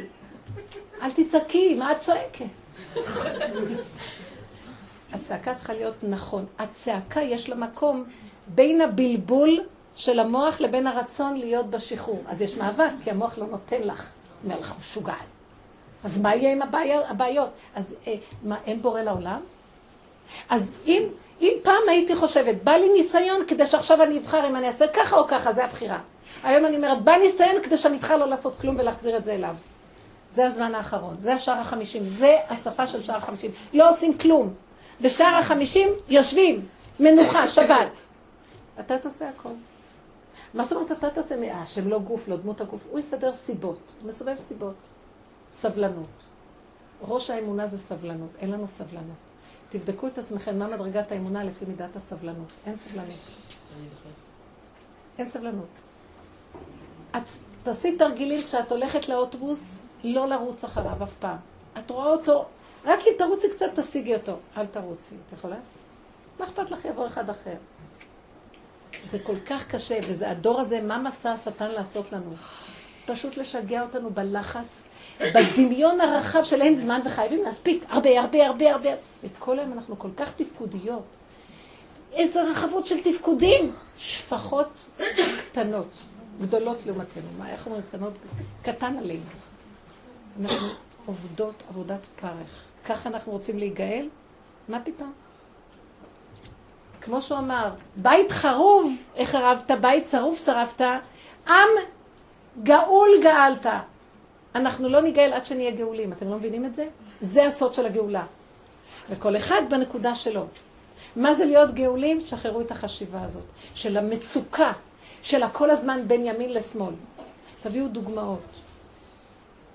וזה מה שנקרא הרחבות של עץ הדת, וזה החורבן. כי באמת, באמת, בתשעה באב בעצמו נולד משיח. השמחה נמצאת בתשעה באב בעצמו. זה היום הכי שמח. כל, ה, כל הצומות האלה, צום הרביעי החמישי, התשיעי, כולם עתידים להיות צומות, עתידים להיות מועדים. זאת אומרת, יש כאן את הפוטנציאל של האור הכי גדול. אז בוא נגלה אותו. אני מקיימת את הימים האלה כי החכמים ציוו. אני גם מתנדב להתרגש. אני, אני בעבודת שער החמישים. תעשו מה שאתן רוצות. אני לדעתי, חבל לכן על הזמן. זה לא שאנחנו חלילה עוברים על התורה, אנחנו פשוט לא מתנדבים להתרגש. זה הכול. אבל במצרים אנשים לא ירפו, הם כן עשו מעשים. מה הם עשו? הם לא ירפו. לא לגאולה, הם כן עשו. מה הם עשו? תחת התפוח האלה. לא. מה הם עשו? תחת התפוח הורתיך הם באו בשביל דגים, הלכו, עשו. את חושבת שהם באו ועשו מעשים. תבינו דבר אחד. אישה, עד מחר תתקשט ותתלבש והכל. עכשיו, שימו לב, בנות יקרות, אנחנו בגלות כזאת שאיבדנו את הדקות של התורה שבעל פה. את המידות שמסתתרות מאחורי המעשים, את המדידה הדקה של כל דבר. אז לנו נדמה שאנשים סחבו את המראות של הנחושת, והם הלכו עם עגילים גדולים, והם הלכו עם דגים וסירים. מה את חושבת, שבעל שמסכן הוא כבר נמצא מתחת לאדמה מרוב הצרות של מצרים, מסתכל על אישה כזאת? לא, רשום שהשם זימן להם את הדגים אליהם. אבל זה לא שהם התאמצו. יופי, תגידי את זה, מה? רשום הרי בפירושים שלהם. השם זימן, תבינו מה קרה. עכשיו תבינו איזה לא יופי. זה בדיוק מה שרציתי להגיד. אנשים לקחו את המראות, וזה סוד הגאולה, התחילו להתבונן איך הן נראות. מה את חושבת, אם סידרת לך פאה עד לכאן את מסודרת? את מדיפה ריח של כוחנות, ישות, קשת יום. נכון שאת יכולה לשחק אותה לרגע כאילו. ואם נניח שהבעל לא יחייך בדיוק, אולי קצת אחרי שאת סידרת לך בתוכנית מתי זה צריך להיות, מה את, מה הוא הכל. אבל התפספס משהו. ולקח לו, אז כן, הקשה יום כבר, הוא כבר לא אוחז. לוקח את הגלידה ותוקע אותה פה. אז נניח שפעם, פעמיים, את יכולה לסבול, אבל כל כך הרבה פעמים, כבר אה, נראית עם הפאה כמו קלגס. כמו הקלגסים הרומאים, ואז את כבר מתנפלת עליו, כמה אני אעשה ומתי אתה תעשה, ואתם חושבות שככה הם יחזירו את הבעלים? הם התבוננו בעצמם וראו את הכוחנות שהמצרים חינכו אותם לה. זה כתוב במפורש, וכתוב את זה בגמרות, שעל הפסוק, ושאלה אישה מביתה ומשכנתה ומגרת ביתה. שמשה רבנו, השם אומר לו שינצלו את מצרים לפני שיצאו ממצרים, אז זה הפסוק שמופיע. אז חז"ל דורשים, מה זה מגרת ביתה? מלמד שהיו נשים חשובות והיו להם בתים, והן היו כנראה עסוקות בממלכות פיננסיות, והם הזכירו את הבתים לגויות, הם הרוויחו הרבה כסף, כמו שהיום. נשים, נשים, כן, קמות בבוקר, הם... אה, ביזנס. בנות יקרות, וזה העניין שהחליש מאוד את הגברים, וגרם לחוסר ערך, וגרם, זה עבדות. מה זה עבדות? עבודת נשים לאנשים ועבודת אנשים לנשים. הבעל נהיה אישה, והאישה נהייתה גבר, ומה, הרבה פעמים זה קורה, אנחנו לא מתבוננים מה קורה כאן היום, אם נדבר פשוט ופתוח. מה קרה? האישה, בלי לשים לב, קיבלה על עצמה שק של כזה גדלות אחראית, או אחריות גדולה. טוב, בסדר, יש לך הרבה, יש לך תפקידים? איך היינו צריכים להיראות? מה, אין לנו להקים ילדים, לשלוח אותם, לבשל, לסדר? למה את לא חושבת שהקדוש ברוך הוא זורם דרך הידיים שלך? למה את חושבת שזה את עושה? למה את לא חושבת, ואת תושטת את המטה, מי שחי באמונה, אז הוא פועל. עכשיו, אני רואה את עצמי מתחילה להיות כוחנית, כי אנחנו נאבקים לעבור מ-49 שערים לשער ה-50, אז יש מאבק. אז אני רואה את עצמי נכנסת אה, ללחץ, אני נעצרת, ואני מתחילה לצעוק להשם, אבא, תראה איך אני נראית. כל הזמן המשקפיים, המראה רואה אותי, תראה איך אני נראית. היד השם תקצר, ככה אתה רוצה שאני אכנס לשבת? הכל יהיה מוכן, אבל אני בשיא הלחץ. אני בתפיסה של לחץ, אני פסיכולוגיה של מתח ולחץ. אז גם אם תיכנס שבת, אז הגוף נכנס לשבת, הנפש עדיין בגלות. אז ככה אני גם זוכה את השבת לקבל. זאת אומרת, ליהנות מהזיו של השבת ברמה הזאת. אז תרחם עליי ותעזור לי, אבא. אבל אתה יכול לעשות הכל. אני לא רוצה להיות קשת יום. אני לא רוצה להיות תפקודית. אני רוצה להיות בת מלך שמכינה למצוות המלך. ברכות, בנועם, במתיקות, בערבות. בסבלנות, ב- לא בלחץ, לא בכמויות, לא כמות של עבודה. אבל יש הרבה ילדים ויש ברוך השם צריכים לאכול, ברוך היא והכל. אז מה? השם בשנייה, הוא עושה ככה, הוא מצייר לך את הכל, הוא מסדר, את לא מרגישה, את לא מבינה שאת לא מרגישה. ואז שמתי לב, האני שלי במוח הוא המרגיש. ברגע שאני סוגרת אותו, אני מתעלת להשם, מוותרת על הלחץ, מוותרת על הכלום. אני עושה פעולות, שולחת יד, רגל, עושה, הוא נכנס. אני לא מרגישה זמן, מקום, כלום. אני לא יודעת אחרי כמה זמן מי עשה את כל זה. מי סידר את כל זה? אבא, תודה. לשטוף את הבית. יכולה לקחת את הסמרטוט, ואני שמה לב, אני לוקחת את המג"ב, ובורא עולם, כל פעם שלוקחת את המג"ב, כי לחץ, אין זמן, וצריך לעשות. אז או שהיד נשמטת לי, או שהמג"ב נתקע לי, וכבר אחרי איזה תקופה התחילה יד מאוד לכאוב יד ימין, ואז אני הבנתי שבורא עולם אומר לי, את הולכת בכוחנות, תרפי. אז איך אני אעשה עם המג"ב? ככה. מה אכפת לך? תעשי ככה. אז אני, איזה תרגילים אלה, אתם חושבים שזו עבודה קלה? אני רואה את עצמי בחירוף נפש, פתאום אני אומרת, למה את מחרפת את נפשך? על הסמרטוט ועל המגע ועל הדלי ועל הרצפה? עוד מעט תשקי לרצפה, מצבה עשית ממנה. מה זה? תעצרי, עבודה זרה, עוד פעם, לטטות, הכל ברכות. ואז משהו קורה, השם לוקח ממך את המוח, ופתאום את לא יודעת איך גמרת את הכל, ולא הרגשת כלום ולא התאמצת בשום דבר. אתם תראינה דברים מדהימים. ברור העולם רוצה להתגלות עלינו. אז איך הוא מתגלה? רק על אלה שיושבים לומדים תורה? הקטן כקוטנו והגדול כקוטנו, ואין גדול וקטן אצל השם. זה תפקיד אחר, זה תפקיד אחר, וכולם שווים אצל השם. כולם שווי ערך אצל בורא עולם. זה הבחינה של רבי יהושע בן אילם וננס הקצב שאמרתי לכם פעם. שפעם היה צדיק גדול שקראו לו רבי אה, יהושע בן אילם, שהיה תלמיד חכם גדול וגם צדיק במידות, והוא חלם שיש לחברו ושכנו לעולם הבא, זה ננס הקצב. אז הוא התעורר, חזר החלום כמה פעמים, הבין שיש דבר בגו, ואמר, איך יכול להיות? לא שהוא החשיב את עצמו, רק זה שני דברים שלא הולכים ביחד.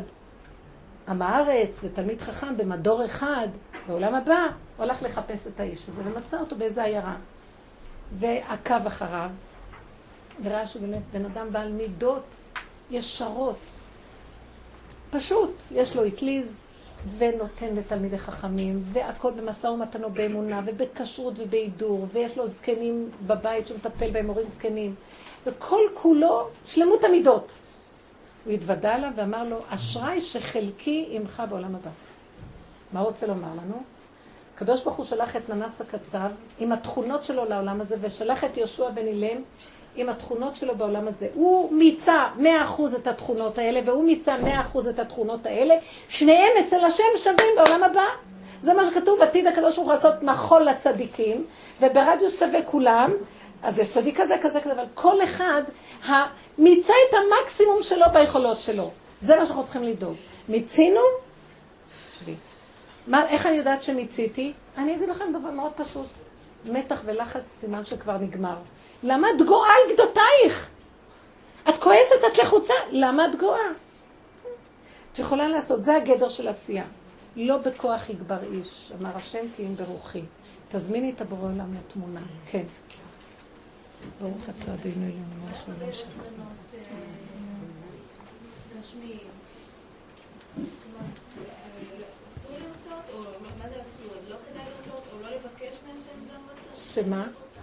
שמה? שמה?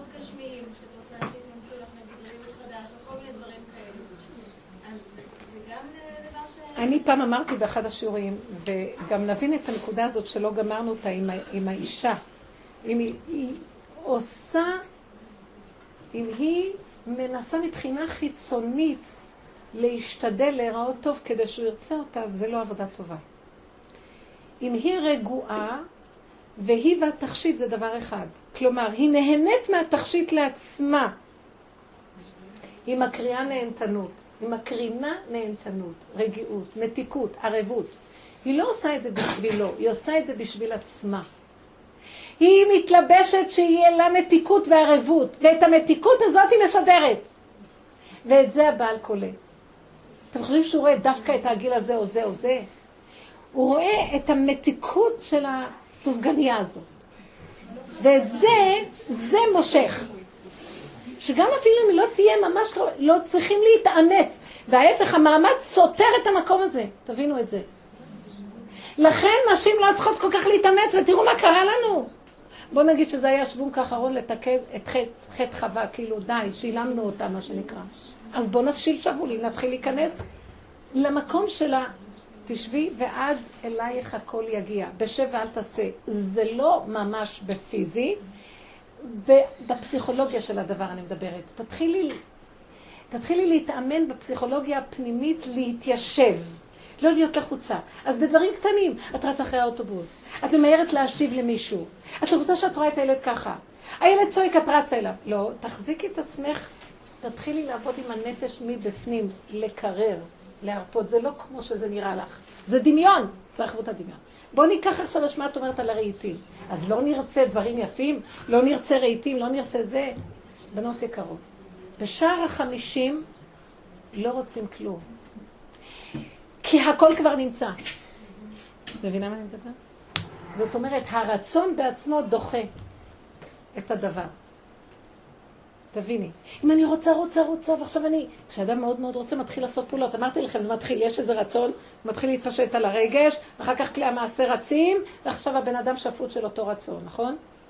אז תדעי לך, יש רצון, ברגע שבא הרצון, תדעי לך, אני מחזירה אותו, אומרת לו, ריבונו שלם, בטל רצונך מפני רצונו, זה הרצון שלך, שאתה מוריד דרכי. תעזור לי לא לעשות אותו שלי, זה שלך. אתה רוצה רהיטים יפים בבית המקדש שלך. המקדש מעט שלך. אז בקלי קלות אתה יכול לסדר. אני כבר אומרת לו תודה על הרהיטים. אני כבר רואה שזה יבוא. תסתכלו על ההבדל, אם אני, כי ברגע שאני רצה, זה בורח ממני. כי ברגע שאני רצה, אני אומרת, אין לי, אין לי, אין לי. אם אני כל הזמן אומרת, אין לי, אין לי, אין לי, אני רצה לקראת שיהיה לי, אז אין לי. מה שאני משדרת זה אין לי. אז השם אומר, אני לא יכולה לתת לך כי אין לך. מה הוא אומר? אני לא יכול לתת לך כי אין לך. אני לא יכול לתת לך כי את בתפיסה של אין לך. מה שלא אתן לך לא יהיה לך. את לא מבינה? ייגמרו הרהיטים, ייגמרו הרהיטים, לא יהיה לך זה, ייגמר זה, לא יהיה לך זה, את באין לך. אתם מבינות מה אני מדברת? זה מה שאני אומרת, צריך רק לשדרג את המוח, הגאולה כבר פה. המוח משגע אותנו, התפיסה הזאת שקר. הייתה מתאימה לתיקון של עץ הדעת בדעת. עכשיו והשבות האלה לבביך. שער החמישים זה בלב, זה משהו אחר לגמרי. כלום לא חסר בבית המלך. הכל יש. השכינה כבר פה מזמן. אז למה אנחנו מחכים? פשוט לסגור את המוח. לסגור את המוח ולהתחיל ללכת עם הפשטות של הסיבות. להיזהר מההתרגשות, להיזהר מהמחשבות. בואו נתחיל מהמחשבות ומההתרגשות. תנו לי דוגמאות ונתחיל לפשט את זה, כן. בקול רם. מה שהתחלת להגיד, מה שהבנתי בשיעור, רציתי לפשט את זה למשהו שלי אישי. כן, בקול רם. למשל, אני אה, מנסה להכיר את התכונות אה, הכי בולטות שבי. וזה כבר משהו ששנים, ואני לא, מתאמצת בזה מאוד, ואני לא מגיעה לאמת שלי. אז אם, אם אני מתאמצת, זה אומר שאני, שזה, לא- שאני לא במקום טוב, שאני צריכה לשחרר. את מתאמצת להכיר את ה... את מה? את, את, ה, את, ה, את המידות הבוטות. את המידות הכי בולטות שלי. הכי בולטות. עכשיו, התכונות שאני יכולה לעשות בהן את הכי טוב שבעצמי. עכשיו, אם אני מתאמצת, זאת אומרת שאני לא במקום טוב שאני מתאמצת? חבל לכם ללכת לחפש את הטוב שבעצמכם, כי קודם כל אין דבר כזה. תלכו רק על הרע. לא, אבל את לא. אני זוכרת שאמרת לנו את זה בשיעור, נבהלנו. לא, כי אם אתם הולכות על הטוב, הטוב האמיתי שקיים בעולם זה בורא עולם. אבל זה בדיוק הבעיה, שאנחנו מסתכלים תמיד על הרע שלנו ועל הטוב שלנו. לא, אבל צריך לדעת איך לעבוד עם זה. תסתכלו על השלילה, זה החסר. ובחסר הזה תמליכו את השם. אל תיבהלו מהחסר. זה הכוס הריקה שצריכה את השם, למלות אותה, זהו, למה אתם נבהלות? כי המוח יגיד, המוח מפחד, אומר, עץ הדת, אומר, לא, תלכי לטוב. אז מהטוב תלכי לרע ומהרע לטוב, כי זה הדואליות של עץ הדת. תישארו ברע של עץ הדת, ותגידו, זה מה שנקרא מודה ועוזב ירוחם. ריבונו שלם, זה המציאות שלי, ורק אתה יכול להשלים אותה. נקודה. אני לא יכולה. אם אני אכנס בדבר הזה, אני אלך בשיא הסערה. איך אני אומרת לו? אני לא נכנסת, תרחם עליי. אם אתה רוצה, איך אומר משה רבנו, אם אין פניך עולות עמנו, אל תעלנו מזה. אל תזרוק אותי למדבר עם העם הזה. אם אתה לא מלווה אותי על כל צד ישר, אני לא הולך שם. כי ישר אני, ישר, אני אכעס עליהם, ואז אתה תדון אותי, וכן מה שקרה. זאת אומרת, באיזשהו מקום הבן אדם צריך להבין, הוא לא יכול. אנחנו בחשיבה הטבעית חושבים שאנחנו יכולים, ואנחנו גם רצים לקראת הנקודה של היכול. תשאירו את הגברים שם, שעוד מעט אחריכם גם יגידו שלא יכולים. אבל קודם שאנשים יגידו לא יכול. אבל אני לא אומרת לא יכול לשני. אני לא נכנעת מול השני, נכנעת מולו. בשער החמישים מסתכלים רק אליו. את הכל מפנים אליו. אין לי בעיה עם כלום, יש לי רק אליו. כל העולם זה רק סיבות לעבוד איתו. זה שער החמישים. אז אם כן, אליו. תפנו את החוסר אונים אליו. תפנו את הבלבול אליו. תפנו את השערות אליו. אז מה אכפת לך שיש לך שערה? זה הסיבה להיות קשורים איתו. זה הסיבה שמשיח יושב בפתחה של רומי, כי הוא חייב להיות קשור עם בורא עולם, כי זה מסוכן שם. אז זה הסיבות שמביא לנו ניסיונות כדי להיות קשורים איתו, איך אנחנו נשברים ומנסים לפתור. הוא לא רוצה שנפתור, הוא רוצה שנמליך אותו. זה זמן הגילוי שלו. ככה הוא מתגלה. כי על הטוב, מה יש לו להתגלות? זה כבר מסודר כאילו. לכן אל תחפשו את הנקודות החיוביות ותעבדו עליהן. זו עבודה של 49 שערים. בשער החמישים לא עובדים על הטוב. כי הטוב של עץ הדעת הוא דמיון. כי אין, כי אין טוב באמת בעץ הדעת. הכל רע. כי השם אמר, אל תאכלו מעץ הדעת. הוא לא אמר, תאכלו רק את הטוב שבו ואת הרע אל תאכלו. אל תאכלו מעץ הדעת. מעוות לא יוכל לתקוד. כן? אז גם הטוב שלו הוא דמיון של טוב. כי העובדה, היום טוב, מחר רע, מחר רע, מחר טוב. כל הזמן מתהפך. אז אין ללכת אחרי הטוב הזה. אמנם התורה נותנת לנו את הכללים איך בטבע להיות עם זה. כי הטבע זה הגוף של הדבר, אז הוא חייב את המצב הזה. אבל בנפש הכל מעוות. רק הוא טוב אמיתי, השם יתברך. ואצלו אין הגבלה בכלום. ומה שנראה לך זה רע, אצלו יכול להיות טוב. ברגע אחד הוא יכול לגאול את כל הרע ולעשות ממנו טוב. מה שאת לא יכולה. לכן בעבודת הנפש, זה שער החמישים. עבודת הנפש זה השבת, זה שער החמישים. שב בנחת ותעביר אליו את הכל. אל תיכנסו למאבקים ואל תנסו לפתור ולסדר את העניינים. תוותרו על זה שאתם מסדרים. תתחילו לראות גאולה. ותראו שדברים מסתדרים מעליהם. אולי לא מה שחשבת, אבל זה יסתדר.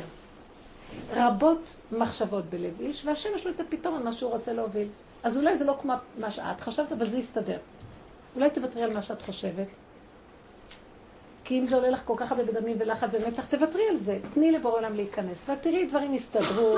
אולי זה לא כמו שאת חשבת, אבל בסוף לא ניתקו את המים והסתדרו, ומישהו איכשהו סידר משהו, הכל מסתדר, שמתם לב? אז למה אנשים כל כך לחוצים כל הזמן? כי הם רוצים איך שהם. כאילו מה שהם רוצים, זה לא מה שהשם רוצה. הוא רוצה להראות לנו, לא מחשבותיי, מחשבותיכם. אני אראה לכם ישועות בכיוון אחר. קטן, נחמד, מה שאני רוצה, לא כמו שאתם מדומיינים, מי מוכן להיכנע?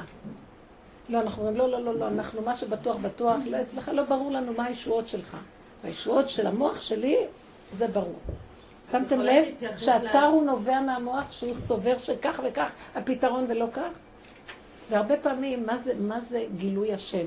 מאיזה נתיב שאף אחד לא חשב, פתאום יש איזו ישועה. משהו לא הגיוני בכלל, שם זה השם. לא ברעש השם. איפה המקום של המחלה? המחלה זה ההתעקשות היתרה בעץ הדת להיות יכול. בסדר? הנה ההגדרה. כל פעם שהבן אדם כפייתי ביכול ובכוחנות, בסוף הכוח הזה מכריע אותו והוא נהיה חולה. הוא לא יודע להיכנע ולמסור לבורא עולם את המלכות. אין אמונה. כל החולאים, יסודם חוסר אמונה. אז נכון. עכשיו שזה כבר ככה, אז צריכים לפעול. אני לא אמרתי לא לעשות, רק לעשות עם השם. לא לעשות מתוך כוח ולחץ ומתח. לעשות ברכות עם הפה קשור לבורא עולם כל הזמן. זהו. אין לך ברירה. עכשיו זה לאחר מעשה, אז עכשיו צריך כל הזמן להעביר את זה אליו, ואולי יש תקווה. אם הולכים באמונה, כי הרבה פעמים אנשים חולים, ואנשים נלחצים מסביב. תשחררי את הלחץ, הלחץ גורם לחולי יותר, מרע לחולה. לחץ מרע לחולה, מתח מרע לחולה. ותעודה לכם, כולנו חולים, אל תחשבו. תתחילו כבר עכשיו לפחד מאוד מהלחץ, מהמתח, מהסערה, מהכעס ומהרוגז. ממש תתעקשו לוותר. לא צריך. אז תראו כמה שזה קשה לוותר, אז זה החולי, אנחנו כפייתיים. המוח הוא כל כך חולה כפייתי. המוח זה איזה סבך של יער שלא קיים בכלל. אין שם לא סבך ולא יער ולא דובים ולא כלום. וזה דמיון הכל. וזה מאוד מסובך שם. זה מאוד מוזר הדבר הזה. כן. רציתי לשאול שיש מצב שאתה עושה את זה, אז אתה מגיע כמו ל... כמו קו שמישהו באמת מת אפס, זאת אומרת, אני יושב, נגיד, אנחנו לא רגילים, כאילו זה מביא כזה לעצבות, זאת אומרת, מה אני כלום? מה אני לא עושה כלום? מה אני לא חושב? כן, אני, לא... כלום והשם הכל. האני כלום. האני זה דמיון. כן, תגידי לו כן. איזה חוסר בגרות נפשית יש לנו, מיד נשברים. תבדילו, האני הזה זה הדמיון של העצמיות. זה דמיון, ואין עוד מלבדו. מי זה אני בכלל? הכל זה הוא אבא זה הכל אתה. אם אין שם מלאך והגוף פלח, אז מי זה אני הזה? זה אני השם, אלוקיך, אנוכי. זהו. מה, מה כל כך מסובך? לא, אבל האני מאוים. מה, אני כלום? טוב, אז טוב, אני צריך... אז תושיבי את עצמך על כיסא גבוה, ותדמייני שכל העולם משתחווים, ועכשיו נהיה לך רגיעות. אנחנו כולנו ילדים קטנים, ילדים קטנים, רק תשימו לב איך אנחנו נראים. מישהו, רגע, אני, בשבת היו הילדים שלי, ואני אמרתי, אה, דיברתי איתם על איזה נקודה שהייתה מאוד מעניינת, ככה, וכלתי והבן שלי עמדו והקשיבו, ואחרי רגע הם הלכו לצד ודיברו ביניהם, בשקט. אז אני עברתי, ישר אמרתי, מה הם אומרים עליי? אולי, אה, אולי אני דיברתי, אולי היא אומרת לו, היא אומרת לו, שאני מדברת שטויות. ואז בטח הוא יגיד לה, כן, כן, כי הוא חייב להגיד לה כדי שיש לו בית. ישר, אז שמתם לב? ואז יד... ראיתי את עצמי מתבוננת בצורה הזאת, איך שהמוח קופץ. ישר התחלתי לצחוק ואמרתי, תראי איך את נראית. רגע אחד מדברת איתם, איזה רעיונות, איזה ביטחון. רגע אחר מתה מפחד שהם אמרו עליי משהו. אז אמרתי, למה את כל כך מפחדת שיגידו? אז הם לא אוהבים אותי? אני כמו ילדה קטנה שמפחדת שלא יאהבו אותי. ואני רוצה שכולם ידעו שאני הכי מותק ואני מדברת הכי הכי לעניין. טוב, אז אמרתי לעצמי, תראי איך את נראית. את מבינה? ילדה קטנה עם איזה ראש כזה גדול. לפחות תראי איך את נראית. אבא, תרחם, תראה את העני הזה, איזה, איזה ילד קטן, ראש כזה גדול, מונגול עם גוף קטן. גנב לך את המלכות, שם את הכתר הדמיוני על הראש, ישב על הכיסא שלך והשרביט בידו, ואתה בגלות, והוא חושב שהוא קיים, וכולו קטן כזה, מסכן. אם לא ייתנו לו את המילה הטובה שלו, הוא רחמנא ליצלן ופיקוח נפש. וככה אמרתי לעצמי, ואז אמרתי, תתגברי, מה זה פה? מי הם בכלל? אחרי רגע הבן שלי בא אליי, ועל המקום שכחתי שאמרתי, תתגברי. ואז אמרתי לו, מה אמרתם עליו?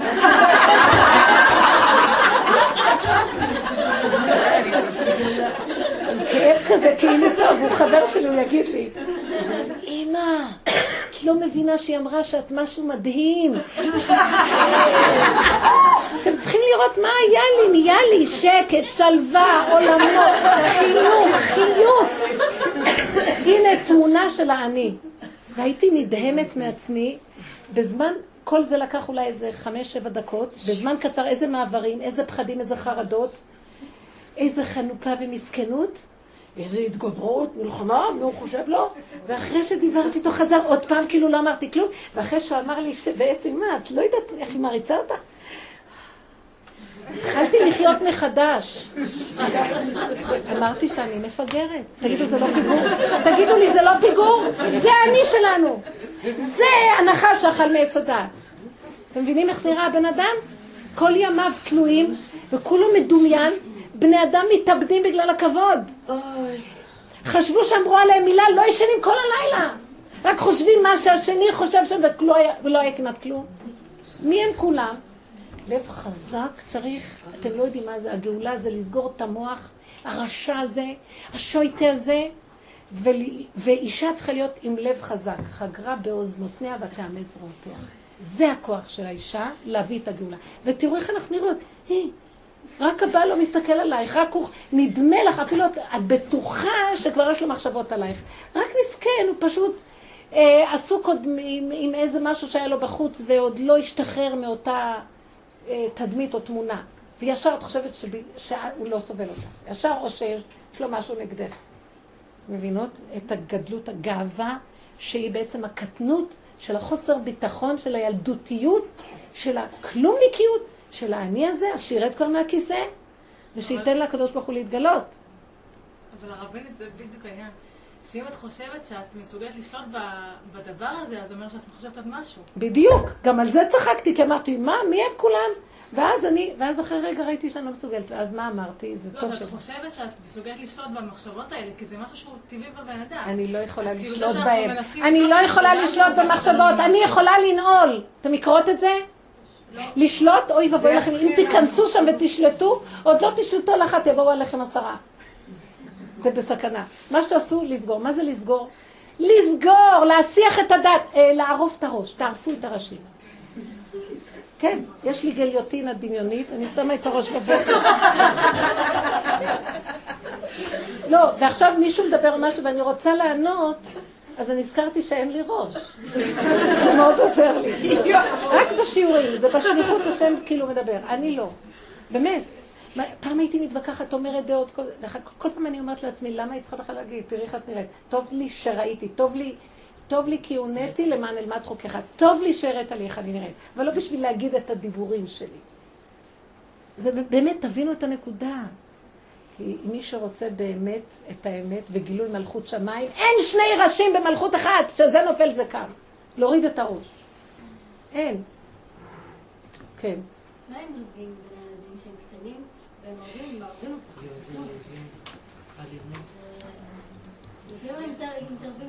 תראו, הילדים היום מאוד היפראקטיביים, מאוד אה, באקטיביות, מאוד במעורבות אחד עם השני, ורגשיות, ופעולות.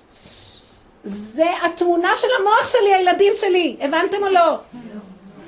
ככה את נראית במוח. כל היום את רבה עם עצמך, כל היום את רצה, כל היום את חושבת, אני רק אעשה את זה, אם היית מתרגמת, מה, את, פעם אחת ישבתי ושמעתי רעש מחריש אוזניים, ולא הבנתי מאיפה זה בא, ואז הבנתי שהשם משמיע לי את מה שקורה לי במוח. רעש זוועה, וזה כל הזמן. אתם יכולים להבין למה אנחנו מותשים, עוד לא קמנו? וזה תפקידו של היצר, רחמנות מה שהוא עושה לנו. אבל אנחנו כל בוקר מושיטים לו את הראש, בבקשה, כל דכפין יתה ויבלע. ככה אנחנו עושים. מה לעשות? אני לא קמה מהמיטה, אומרת לו, אני לא קמה אם אתה לא עורף לי את הראש. אני מתעקשת איתו, ואני עושה תרגילים. בנות, עושה תרגילים, תרגילים. התאמנות, אמונה זה התאמנות. לסגור את המוח. תתפסי את עצמך רצה במחשבה, לה- להחזיר אותה לנשימה ולחושים. תסתכלי על העצים, תסתכלי על המדרכה, תסתכלי על המדבר, תסתכלי... ותצעקי, אבא, רק אתה, תרחם עליי. זה מלחמה עד שמתרגלים. עוד פעם, עוד פעם, עוד פעם, עוד פעם, אין לו, הוא רואה שאין כאן פרנסה, הוא הולך. לא לתת לו להיפתח, לא לפתוח. בא לי מחשבה, ישר אני אומרת, שקר, שקר, שקר.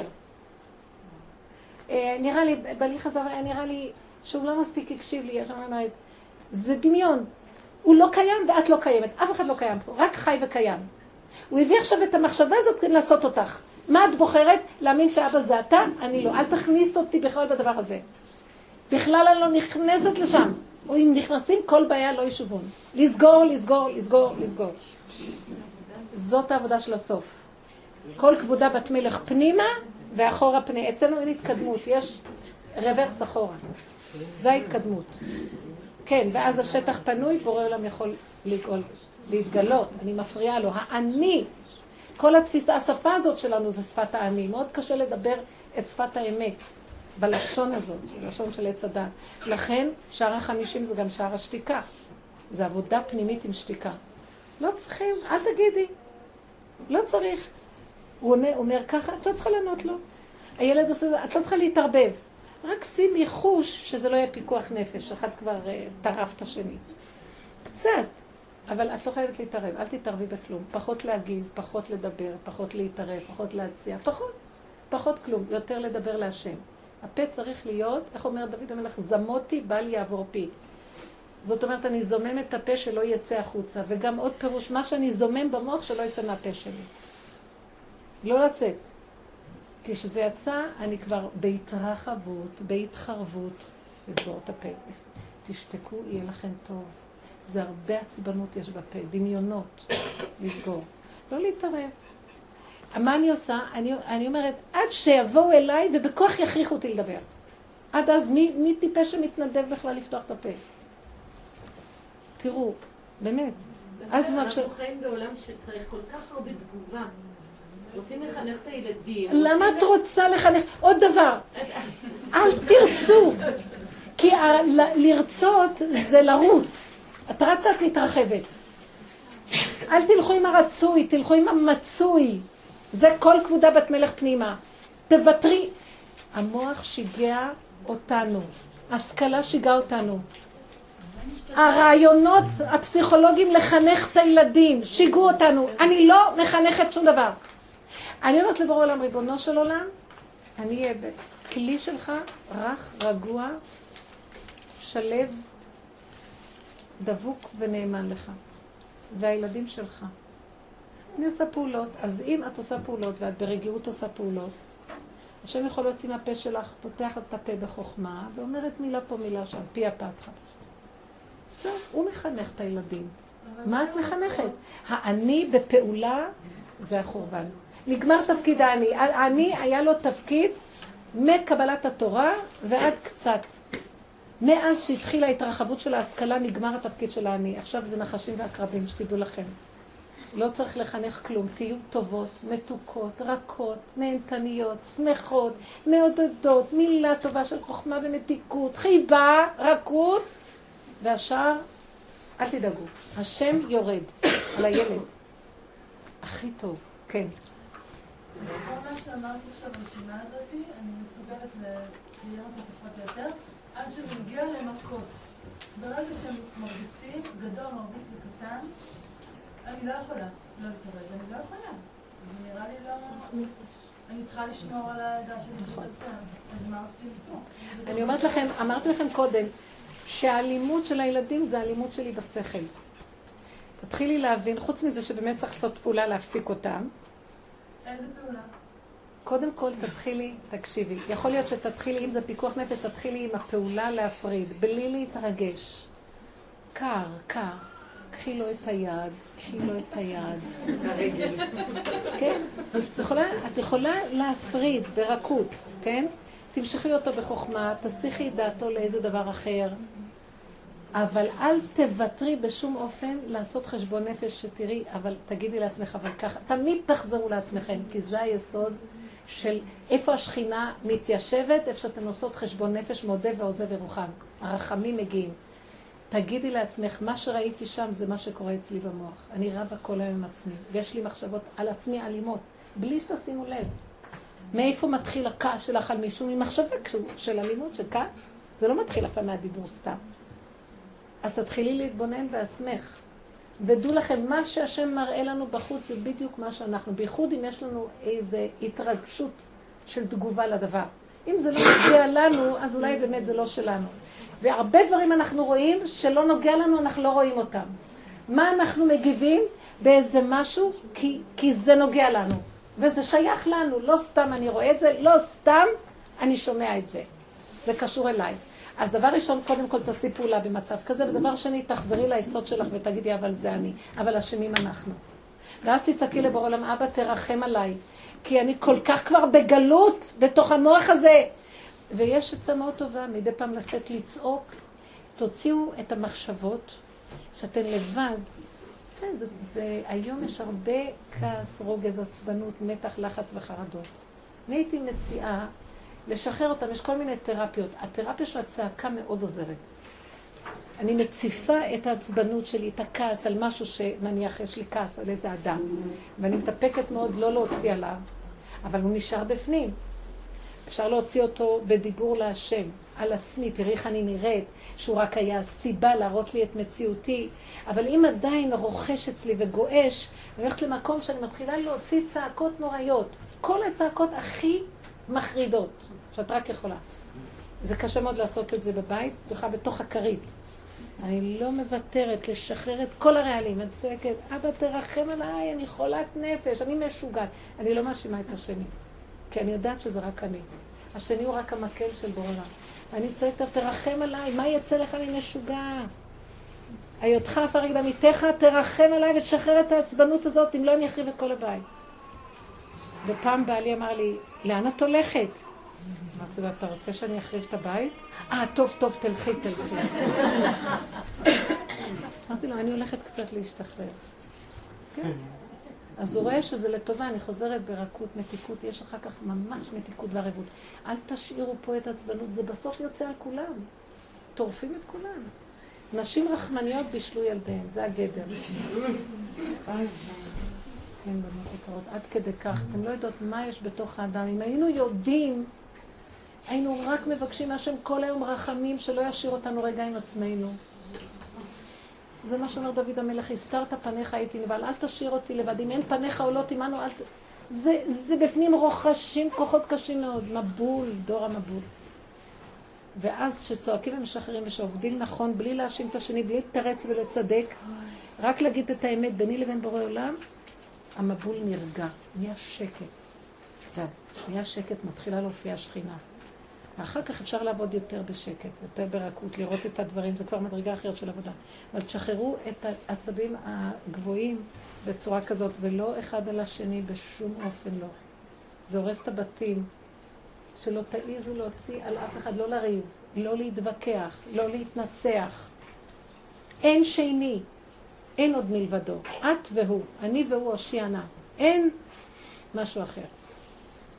את יכולה לתקשר עם השני לפי הסיבה וקצת, כי תזהרי. לא איך שאנחנו נראות היום, יצאנות. עוד השני לא מבקש כלום, את כבר מתנדבת חמש פעמים. מה זה פה? זה הפך מכל כבודה ואת מלך פנימי. וזה סוד הגאולה, בנות יקרות. והיא כבר נמצאת פה. אם נתחיל ללכת ככה, כלום חסר בבית המלך. מה שאת לא עושה, מתיקות וערבות, דבר הכי קטן שאת עושה, תענוג, אוכלת, שותה, כאילו, מה את צריכה חוץ מזה? מה חסר לך? כל העולם שלך. את ובורא עולם, זה נהיה דבר אחד. עכשיו, כמו שכל העולם של בורא עולם, את נהיית גם כן עשירה בנפש, לא חייב, את לא חייבת לקנות כלום, כי כבר הכל שלך. חייב שזה יהיה אצלך הרגע בבית? לא. שיישאר בחנות, זה שלי. זה, שלי. ככה אני רואה את העולם, הכל שלי, מה חסר לי? זה בורא עולם הכל. וזה איזהו השיר השמח בחלקו, והקדוש ברוך הוא יאיר עלינו אור של רכות, סבלנות, נהנתנות ומתיקות. זה הכרת הטוב לבורא עולם, על העולם הנפלא שהוא ברא, שיש בו שלמות מדהימה ולא חסר בו דבר, ואנחנו כל היום מתלוננים ובוכים. והתלונה והבכי הזה ממשיכים. בית ישראל יושב למשפחותם באוהליהם ומתלוננים, ככה אנחנו נראים. מה חסר? אין הכרת הטוב, אין, אין להגיד להשם תודה. זה השטן הזה שיושב שם בדמות העני, ואף פעם אין לו מספיק. יש לו מנה רוצה 200, ואין אדם מת בחצי תאוותו בידו, וככה אנחנו נראים. וזה הפסיכולוגיה של עץ הדעת, וצריכים לסגור, לסגור, לסגור, לא חסר כלום. ולהיות חזקים, ולהכריח את עצמנו להסתכל ככה על הדברים, עד שזה נהיה עוד פעם, עוד פעם, עוד פעם, עוד פעם, עוד פעם. נופלים קמים, נופלים. אנחנו רגילים כל כך להיות במקום אחר, אבל בדרך שאדם רוצה ללך, מוליכים אותו, פותחים לו ומראים לו את הכיוון הנכון, ושכינה מתגלה. ומתיקות וערבות. שקר כל המריבות, שקר כל השבירות של הבתים, שקר מה שקורה עם הילדים, שקר, זה שטן מחרחר ריב ומרקד.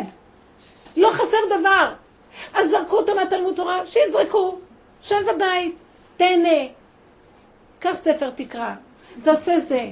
זה לא סוף העולם. היום אישה דיברה איתי ש... שלא רוצים לקבל את הילד שלה לשנה הבאה. היא הייתה שבועה ורצוצה. אמרתי לה, מה קרה? אם השם הוציא אותו מפה, יש לו כבר מקום אחר. תהיי בסבלנות.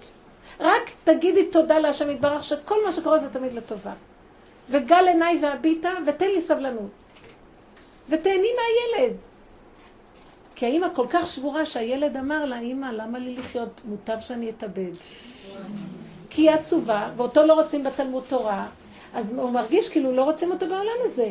ולאימא יש צרות בגללו. אתם לא מבינים מה שעובר לילדים האלה? תהיי בשמחה. תודי להשם שיש לך ילד. בא כל מיני צרות, זה שקר הצרות האלה, שקר, אין צרות. אין, זה שקר. אנחנו אוהבים את הצרות, חטאנו איתן. ויבוא משיח נגיד, לא מוותרים עליהם.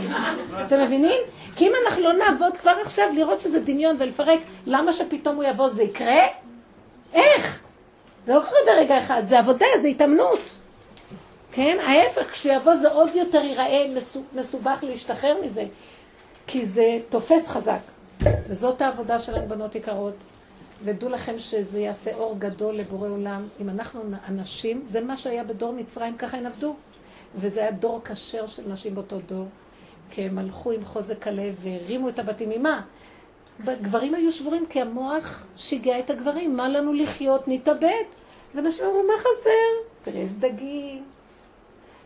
והיא הראתה לו שבאמת מתוק לה, היא לא סתם שכנעה אותו מתוך ששיחקה אותה, היא מרירה והיא שיחקה אותה מתיקות. כי את זה מגלים ישר.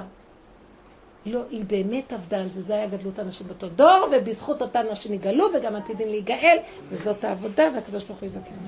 תודה רבה לך. שנזכה להיפגש בבניין בית המקדש, שהוא כבר בנוי, הוא ירד שלם מהשמיים, הוא כבר בנוי.